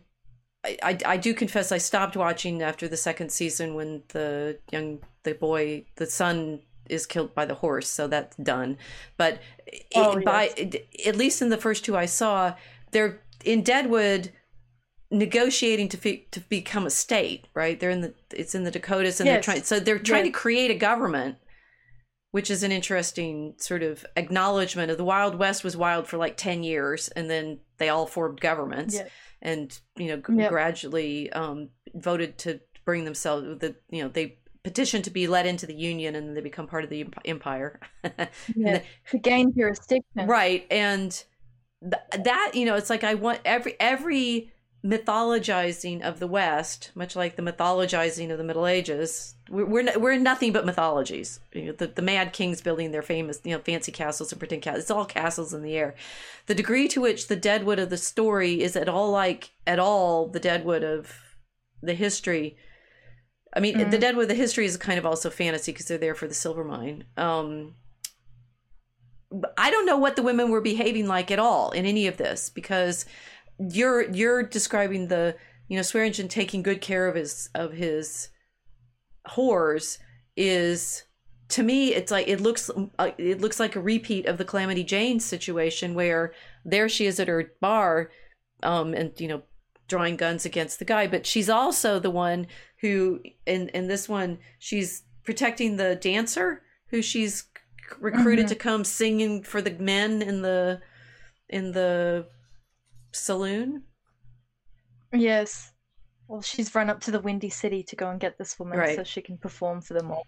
you really want me to sing that, don't you? I, I don't if it happened i wouldn't be sad but Ah, but but no but um, think about the sort of like what are we anywhere I would say, are we anywhere out of fantasy, either between Deadwood or Calamity Jane, of men and I mean, you're describing Swearengen as decent, which is like the irony of his character when he's not supposed to be. that- yeah. yeah, No, but that's why that's why he's so terrifying. Because you see moments of decency, and then uh, probably eighty percent of the time, yeah, but to me, that's the that's most the brutal and wretched man that you've ever seen. the hidden chivalry expectation, right? It's like you can't make him you can't Yes. make him a character that has no redeeming value, and the primary redeeming value Mhm. that they give him is well, he keeps his women from being beat up. Recall what I said about the chivalric impulse in our civilization, which is the men. I mean, so this is this is what um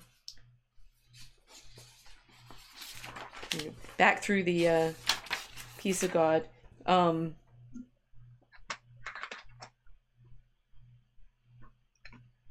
the the lady says to Lancelot when he's going off to King Arthur's court. What's funny about this is the the prose Lancelot that this is from. Lancelot and Arthur are really rude, right? They go around cheating on their wives and pillaging and raping and stuff like that. So that this this little scene shows up in the story at all is weird. But um, she's saying, um, to provide this protection, they established those who were most worthy in the opinion of the common people, so the knights, right? These were the big and the strong and the handsome and the nimble and the loyal and the valorous and the courageous. Those were full of the qualities of the heart and the body. However, knighthood was not given to them frivolously or for nothing, but with it a great burden was placed on their shoulders. And do you know what that was? Originally, when the order of knighthood began, so this is the early 13th century, so they're inventing their own mythology at this point. Mm-hmm. Um, a man who wished to be a knight and who was accorded that privilege by right of election was told he should be courteous without baseness, gracious without cruelty, compassionate toward the needy, generous and prepared to help those in need, and ready and prepared to confound robbers and killers. You should be a fair judge without love or hate, without love to help wrong against right, without hate to hinder right and to for, further. Well, that's a little complicated. Anyway, a knight should not, for fear of death, do anything which can be seen as shameful, Rather, he should be more afraid of shame than of suffering death. Um, mm-hmm. And then he's, he's, supposed to defend the, the, the church and, and so forth. But the, you know, it's like Swearengen is only going to have the character that he does within this context of chivalry, which is this weird sort of protection of his own. Is it property? Is it the people? Like the king defending his villeins? Is he by not raping them? taking care of them or is he just pretending you know protecting his investment kind of problem it's it's it's uh yeah i mean the swearengen character operates as the only um he's really the only thing standing in the middle of chaos and uh mob justice. He's kind of right. the stand-in for the law, right? right? Um, and so he's he's he's cruel, but in a in the sense that if you removed him from the environment, there would be unimaginable cruelty. So this is where it becomes difficult to sort of uh,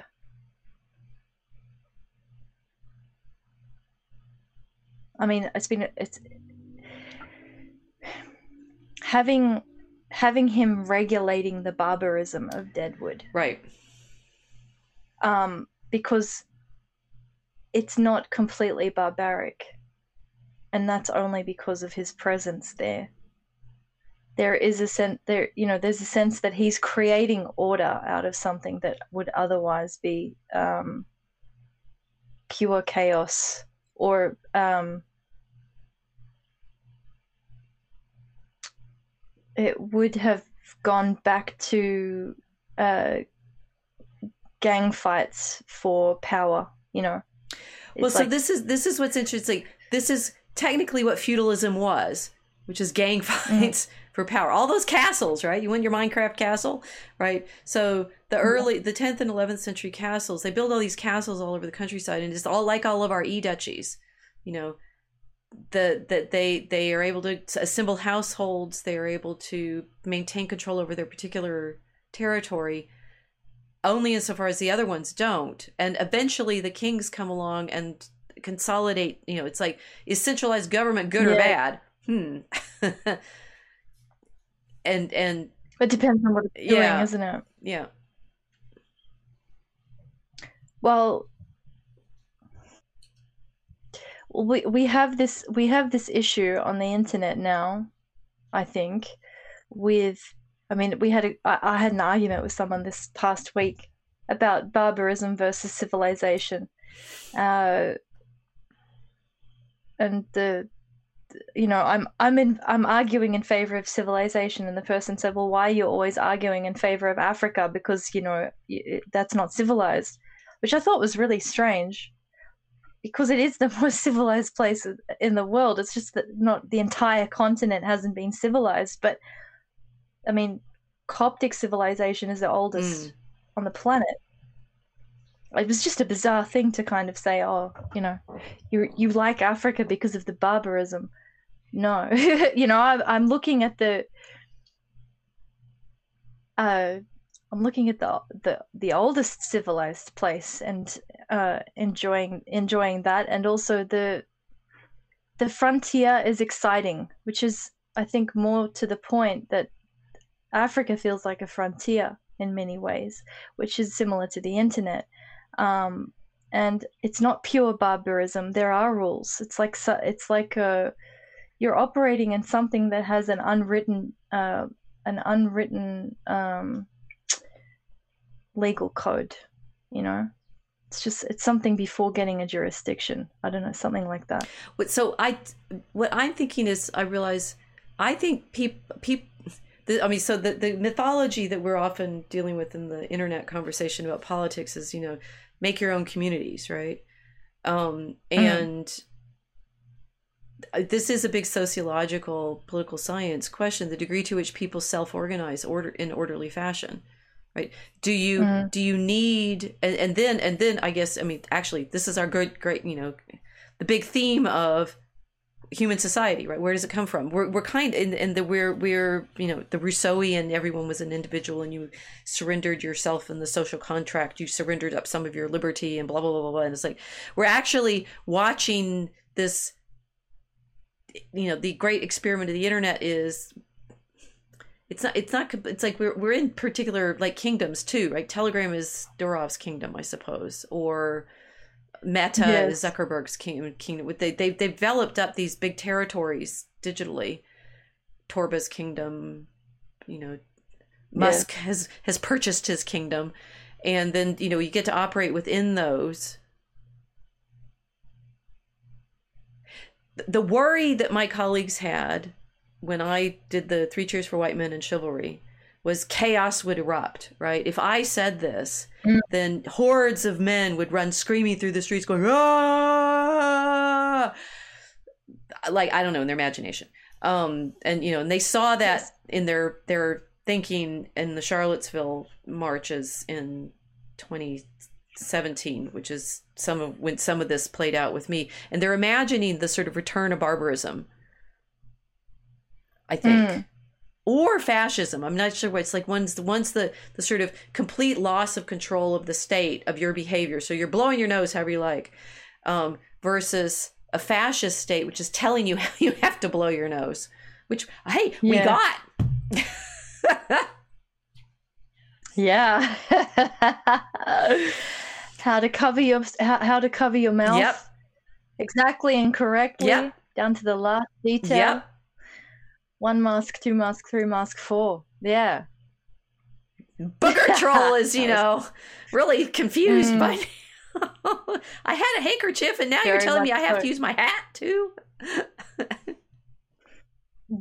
Drink some hand sanitizer while you're at it. well, I mean, this is so. This you know, the, the civilizing process. We recognize you'd really rather you know that people weren't blowing their nose onto the floor all the time.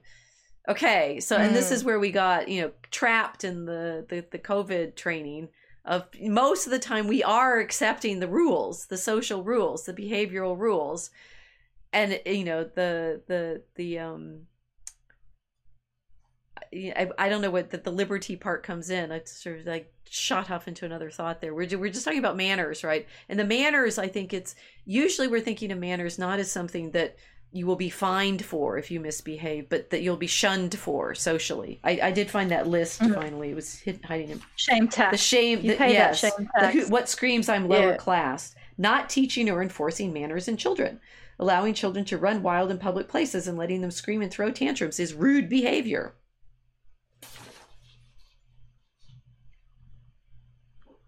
Hmm. the internet is full of tantrums. Oh yeah. Well, and then there's there's the the continuing problem. Realize we've laid out all these problems. Maybe we're going to take more videos to solve the manners on the internet. But in in this picture, Jane is dressed as a man, right? She's in breeches and her leathers and and such and she, oh, she's with Doris Day yeah Doris J yeah. Jane and the what's the dancer's name that she's helping her she becomes uh, Adelaide Adelaide Adams she becomes her friend right and by the end of the movie they're both dressed as girls, right? I mean, there's a whole scene where they get Jane to dress like a girl, and then they go to the ball with the men who look identical, right? The the men have to well, one's a one's in a uniform and the other's in white. I mean, it's like they're they're dressed properly now as as our Victorian women, and and although maybe show, probably showing more skin, I think, than they tend to show in the Victorian period. They'd have more covers at their tops. Um, but Doris Day's Calamity finally dresses like a woman. Um, so sort of Mm. where do women fit in this? I mean, in the masculine world of the frontier, and you're, you know, gender switching between Calamity Jane fighting and goth goth Well, the- goth chick on on on the Mosaic Ark stream. Shocked many people, right? As much as you know, Calamity did, Jane did, in her like, dress, joke, right? Yeah, well, uh, you know, even yeah, when when I first de-identified, uh, de- when I identified myself and I took off the Anon label, uh, yeah, that was a, very similar to Calamity Jane finally wearing a dress. um, but people don't uh, don't seem to get like we're at the frontier right now. We don't have, especially in Australia, because we're west west. Right. We're we're wild west and. Uh, like if you go west in the states, you end up in California, and then if you keep going west, you'll end up in Australia. So we're like far, far Right. west. Um, and we haven't emerged from our colonial um, uh, period. We're still in colonial period. People say we're national. We're not national yet. This place has not achieved nationality yet.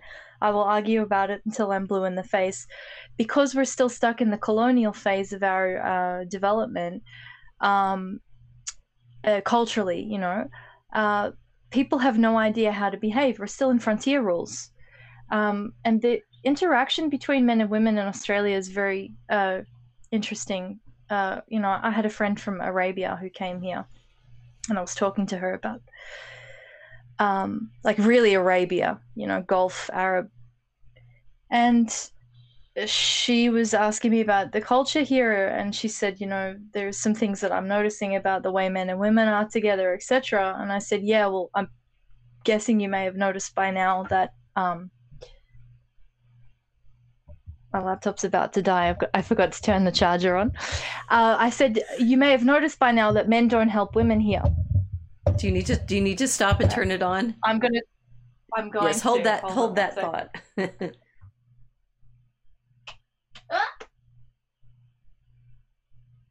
Is it on? it's on. Yes. Yes. Okay.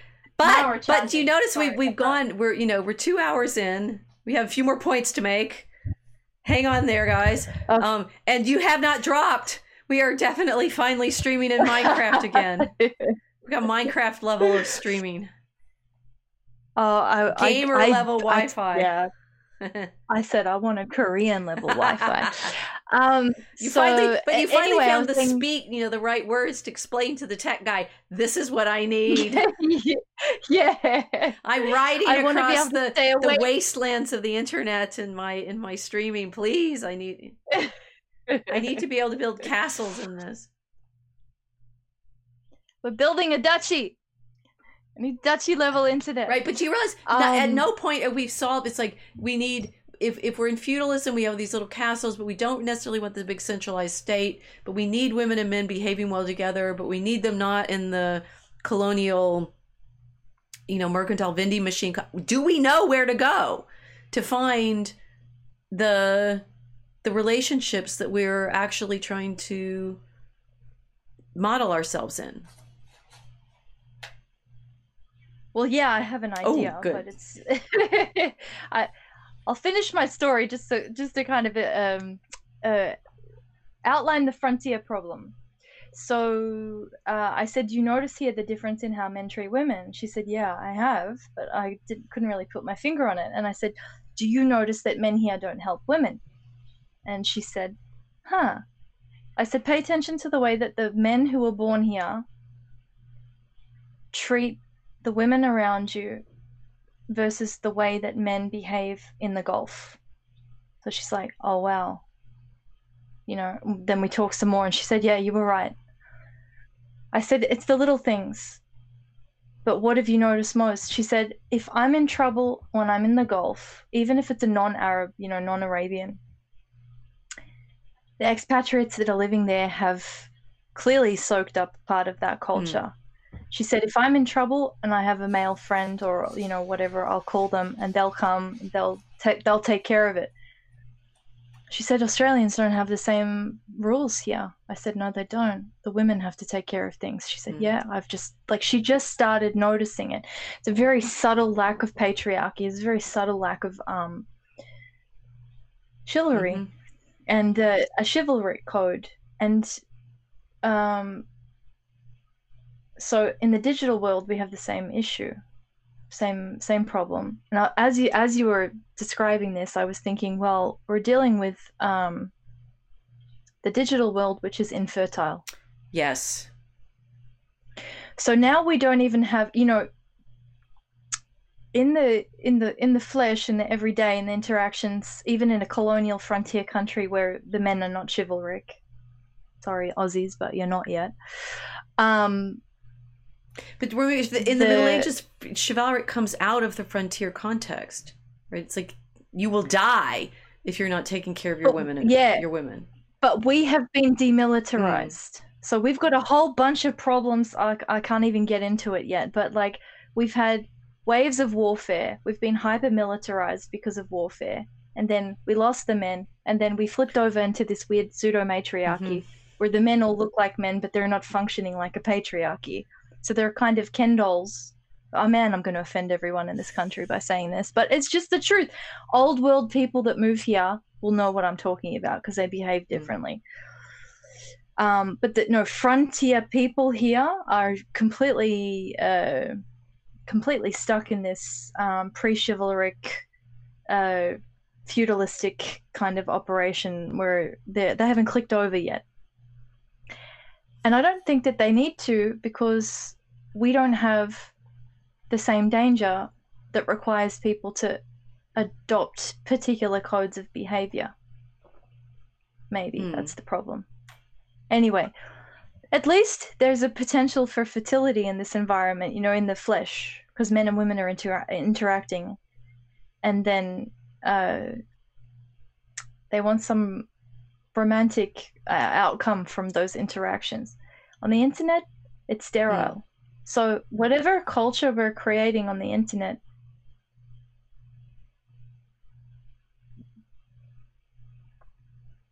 it's it's odd. Inside the internet duchies, there is no new life.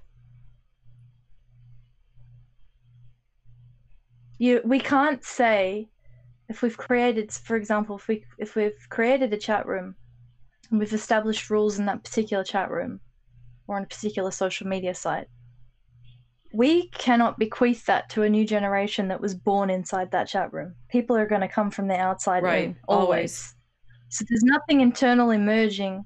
So there's actually no fertility because there's no generation within that environment. Mm. So it's dead, sterile. So it has to continuously have people imported from the outside, from flesh, the flesh world.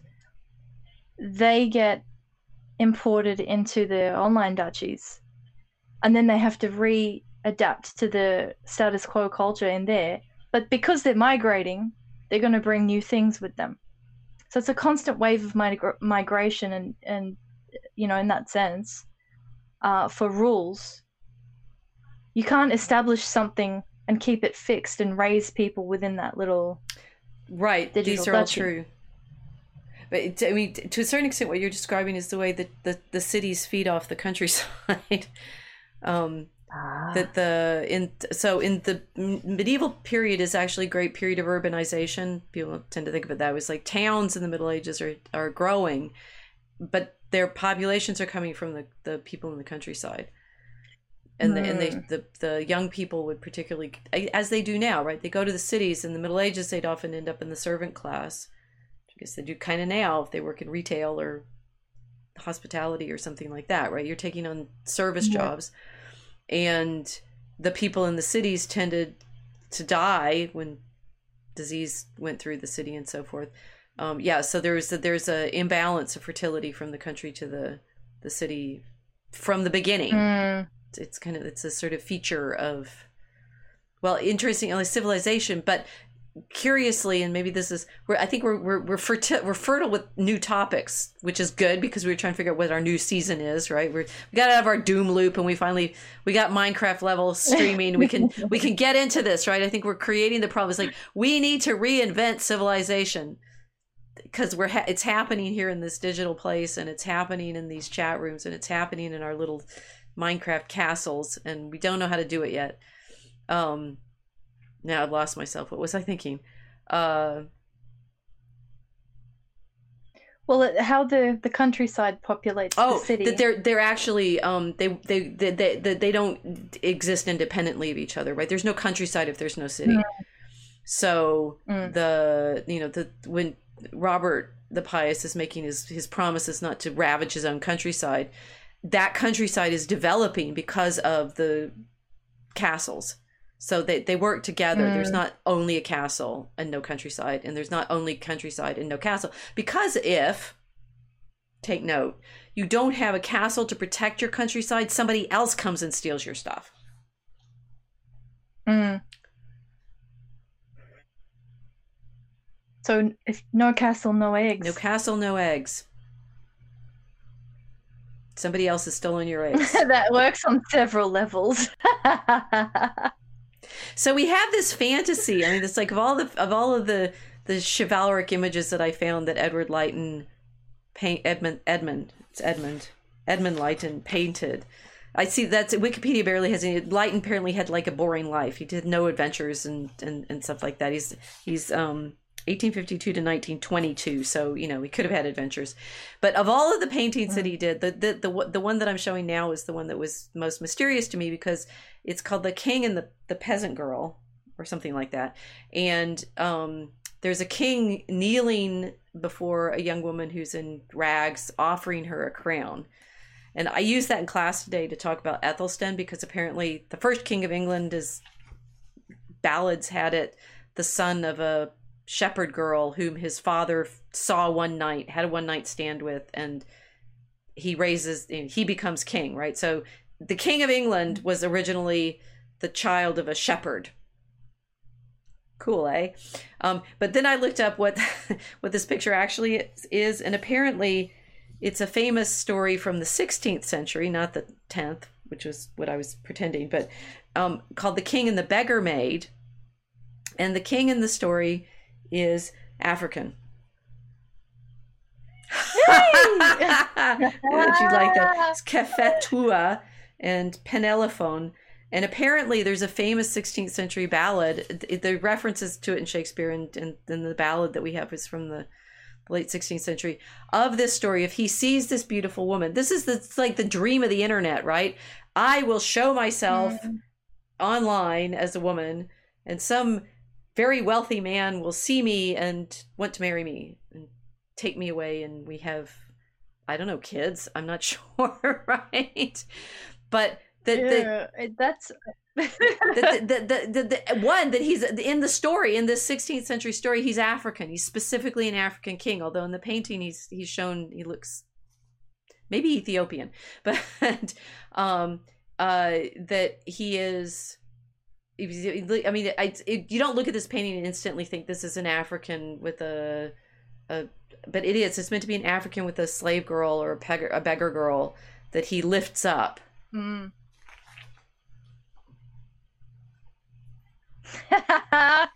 Three cheers for black men. Oh, sorry, that's just so funny.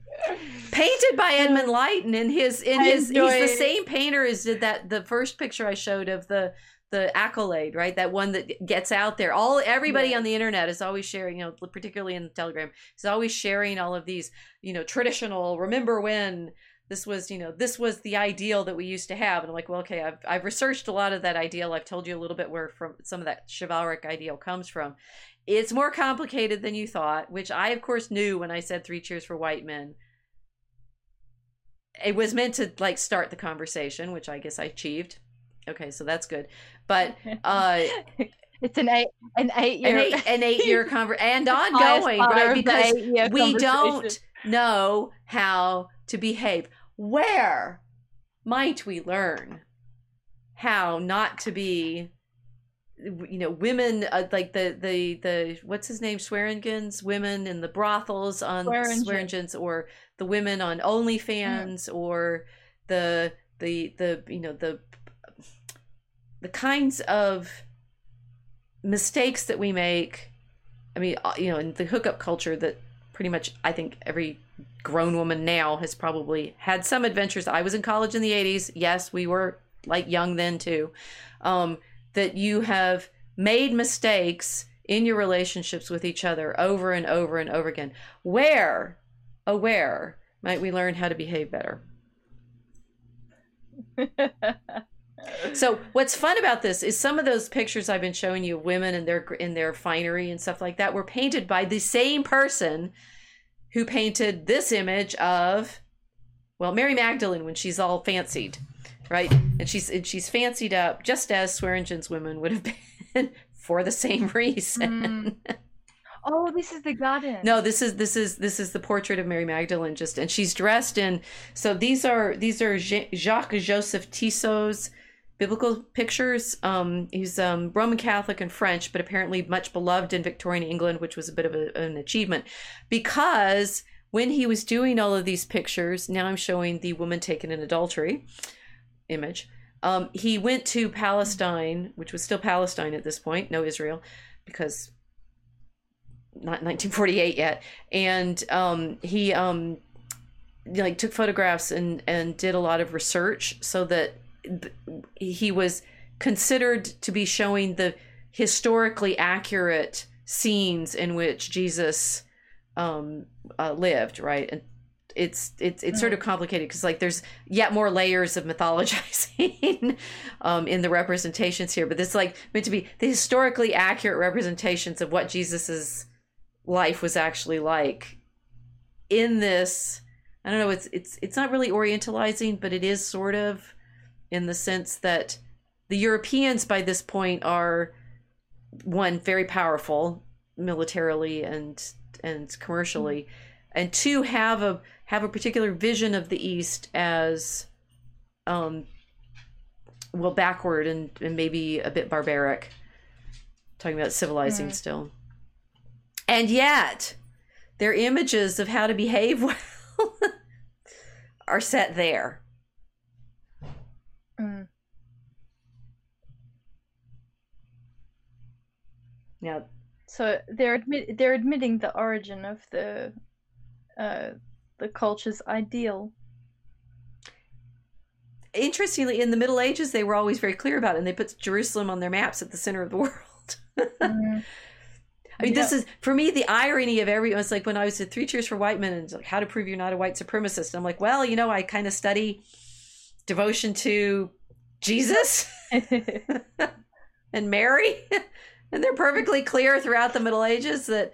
Well, okay, so here we have now Salome and her dancing, right? Which is Tissot's. He gives her a handstand. She's doing it. She's doing Oh, yoga yeah. by this way. She's actually doing a pretty good handstand. Where she's going, yeah, she's bent Yeah. over, yeah, yeah. provocatively. and and and and her Herod's. Herod's leaning over his cushions at her. Um, that you know, European culture was always very. I mean, there is no medieval culture without the Bible, quite bluntly, Mm. and they're imagining themselves as kings. Right? These these tenth century kings are imagining themselves through the Psalms, so they're imagining themselves into this Jerusalem story, into this ancient world story even as they're trying to figure out how to be king of England, setting up their little cas- castles and you know burhs and cities and such. It it's so interesting, I, and this is where you were you knew what the pictures were, so you were rightly pointing our audience to, to this that the stories of chivalry that we're working with. I said white men, but they were never actually fundamentally European. Ironically. No. Um, I don't know why that's so. I don't know why that is uh perpetuated. it's just I, like I've mentioned this so many times on my on my channel. Europa was a Phoenician goddess, a Semitic. Right. Even the name for Europe is Semitic. it's like I just don't understand this very strange uh kind of Chinese whispers of saying Europe and thinking white and thinking non Middle Eastern.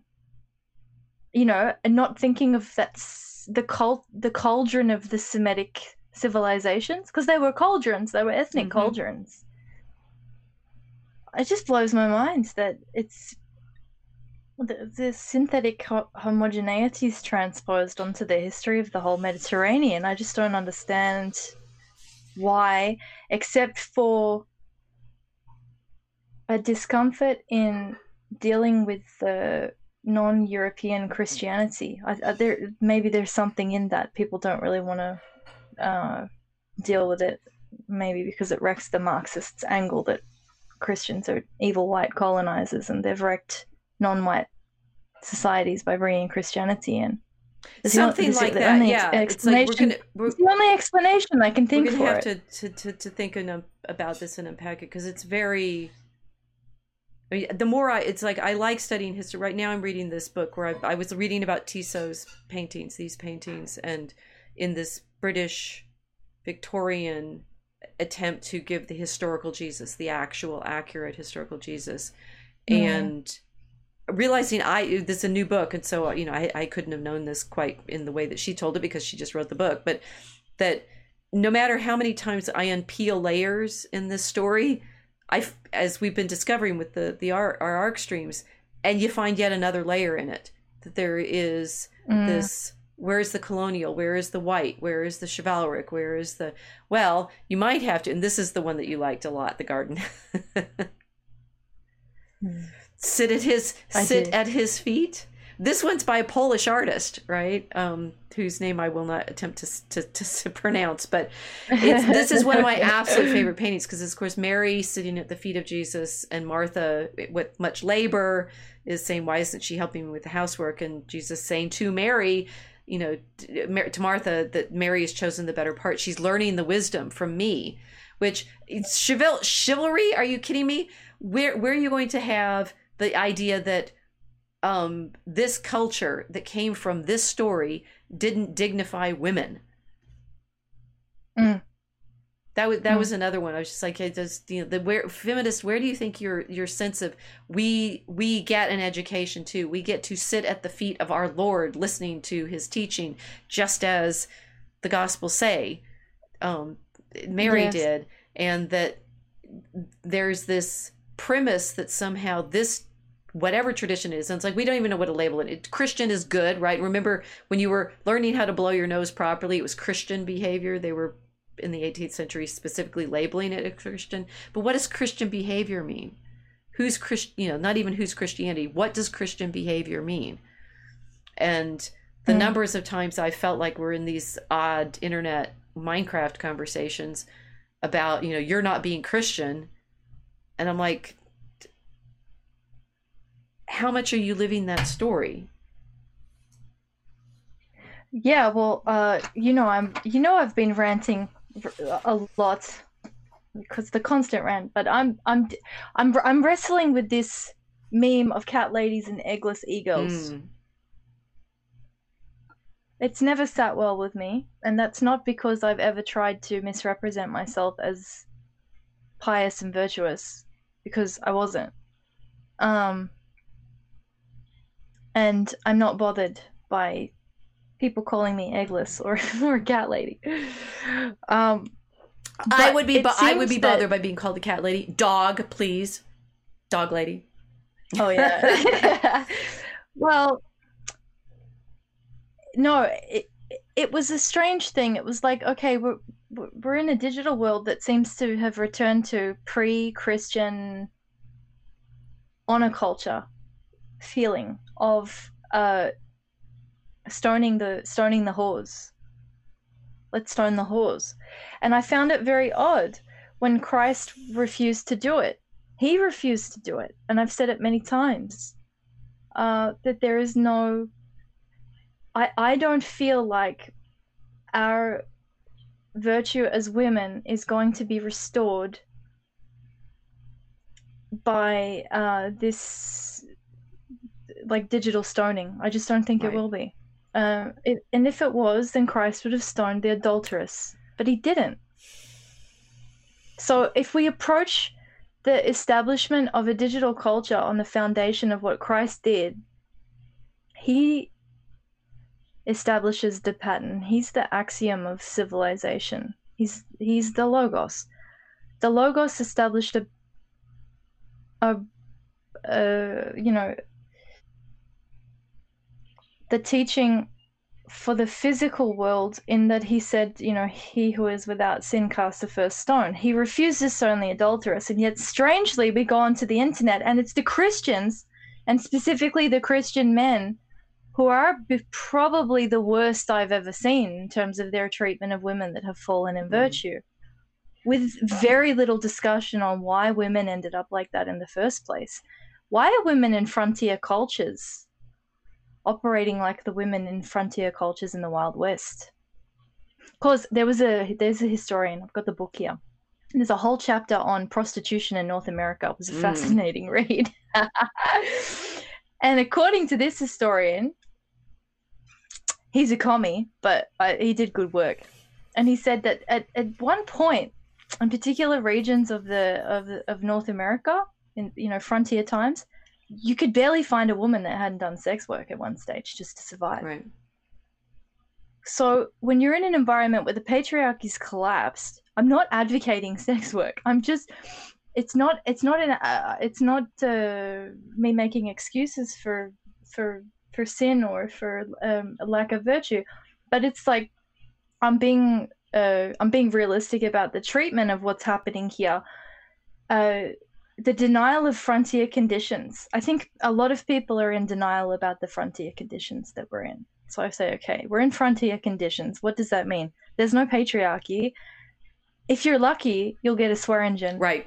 If you're lucky, you'll get an Al engine who's running a saloon, who has a lot of guns and a lot of really, you know, loyal people around that will uh, enforce protection of the women in that environment.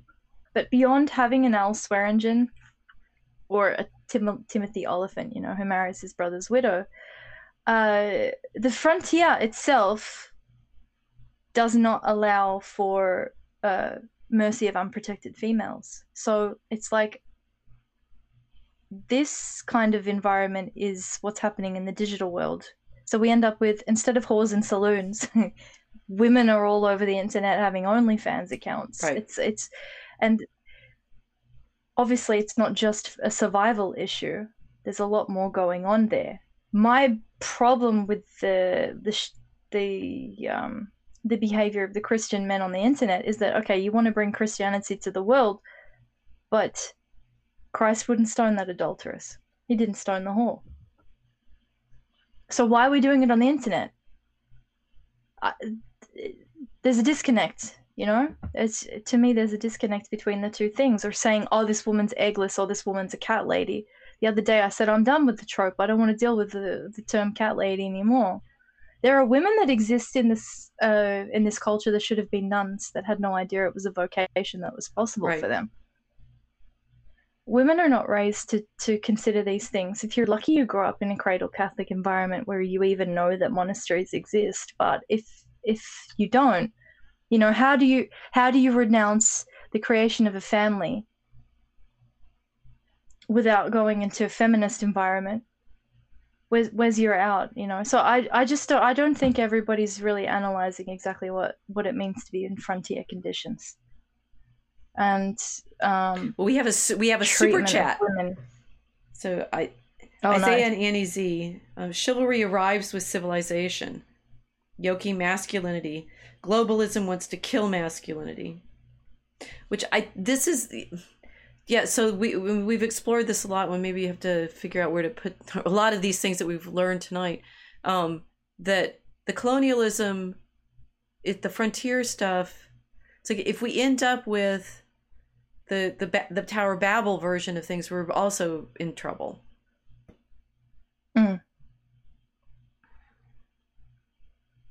Yes. I mean, again, like global globalism. That's England. I just I don't understand how like Britain is globalism. That is that is the empire that allowed this whole thing to happen. Right. It, that is globalism. Well, and I realized I realized it after my trip to to Portugal that the you know the Portuguese Empire is a totally different network, and those of us speaking English are within that the British Empire, America, Australia, Yes. Canada. This all mo- all of this happens in just the British Empire. So as you're right, that the white is is is cloak for English, which is cloak for British Yes. Empire, which the United States took Yes. over, and that we're playing with NATO and the. It, it, I mean, the race, the race stuff obviously was never, and, and it was, it was interesting that none of my colleagues in the field, they were big on glo, they're big on globalism, right? They're big on multiculturalism, um, and the study of the way in which the, you know, the Euro- Europe has interacted with the rest of the world. Which I said I was already doing that all all along, Mm. right um the the the real question seemed to be nobody was wanting to think about where the ideals i was describing were coming from Mm. and that when mary magdalene is in the stories the first one to see our lord risen. What does she do? This is one of my favorite of Tissot's images right? She's just and and to think that she was the the one that he just he does the painting of her in her full regalia right? Now she is flat at the foot of our lord. And then that is the you know our risen lord. The the problem of i, I think we're, we're dealing with a lot in the internet context of what what relation should men have to christ what relation do women have to christ and it's all you know all of our relationships with each other in Christian understanding mediated through him. The the thing that the women in the in the gospels know is on the one hand they belong at his feet learning from him and two they belong at his feet. Yes. I unfortunately have to leave. I don't want to, but someone's arrived. I'm getting text. Guess what? We are now in real life and I have my campus image. So Yeah. that was quite a tour. I think we, we, we obviously did plan this with some care and texts and, and pictures. Um, but I think we also just celebrated a two hour and 30 minute stream with no drop frames in Minecraft.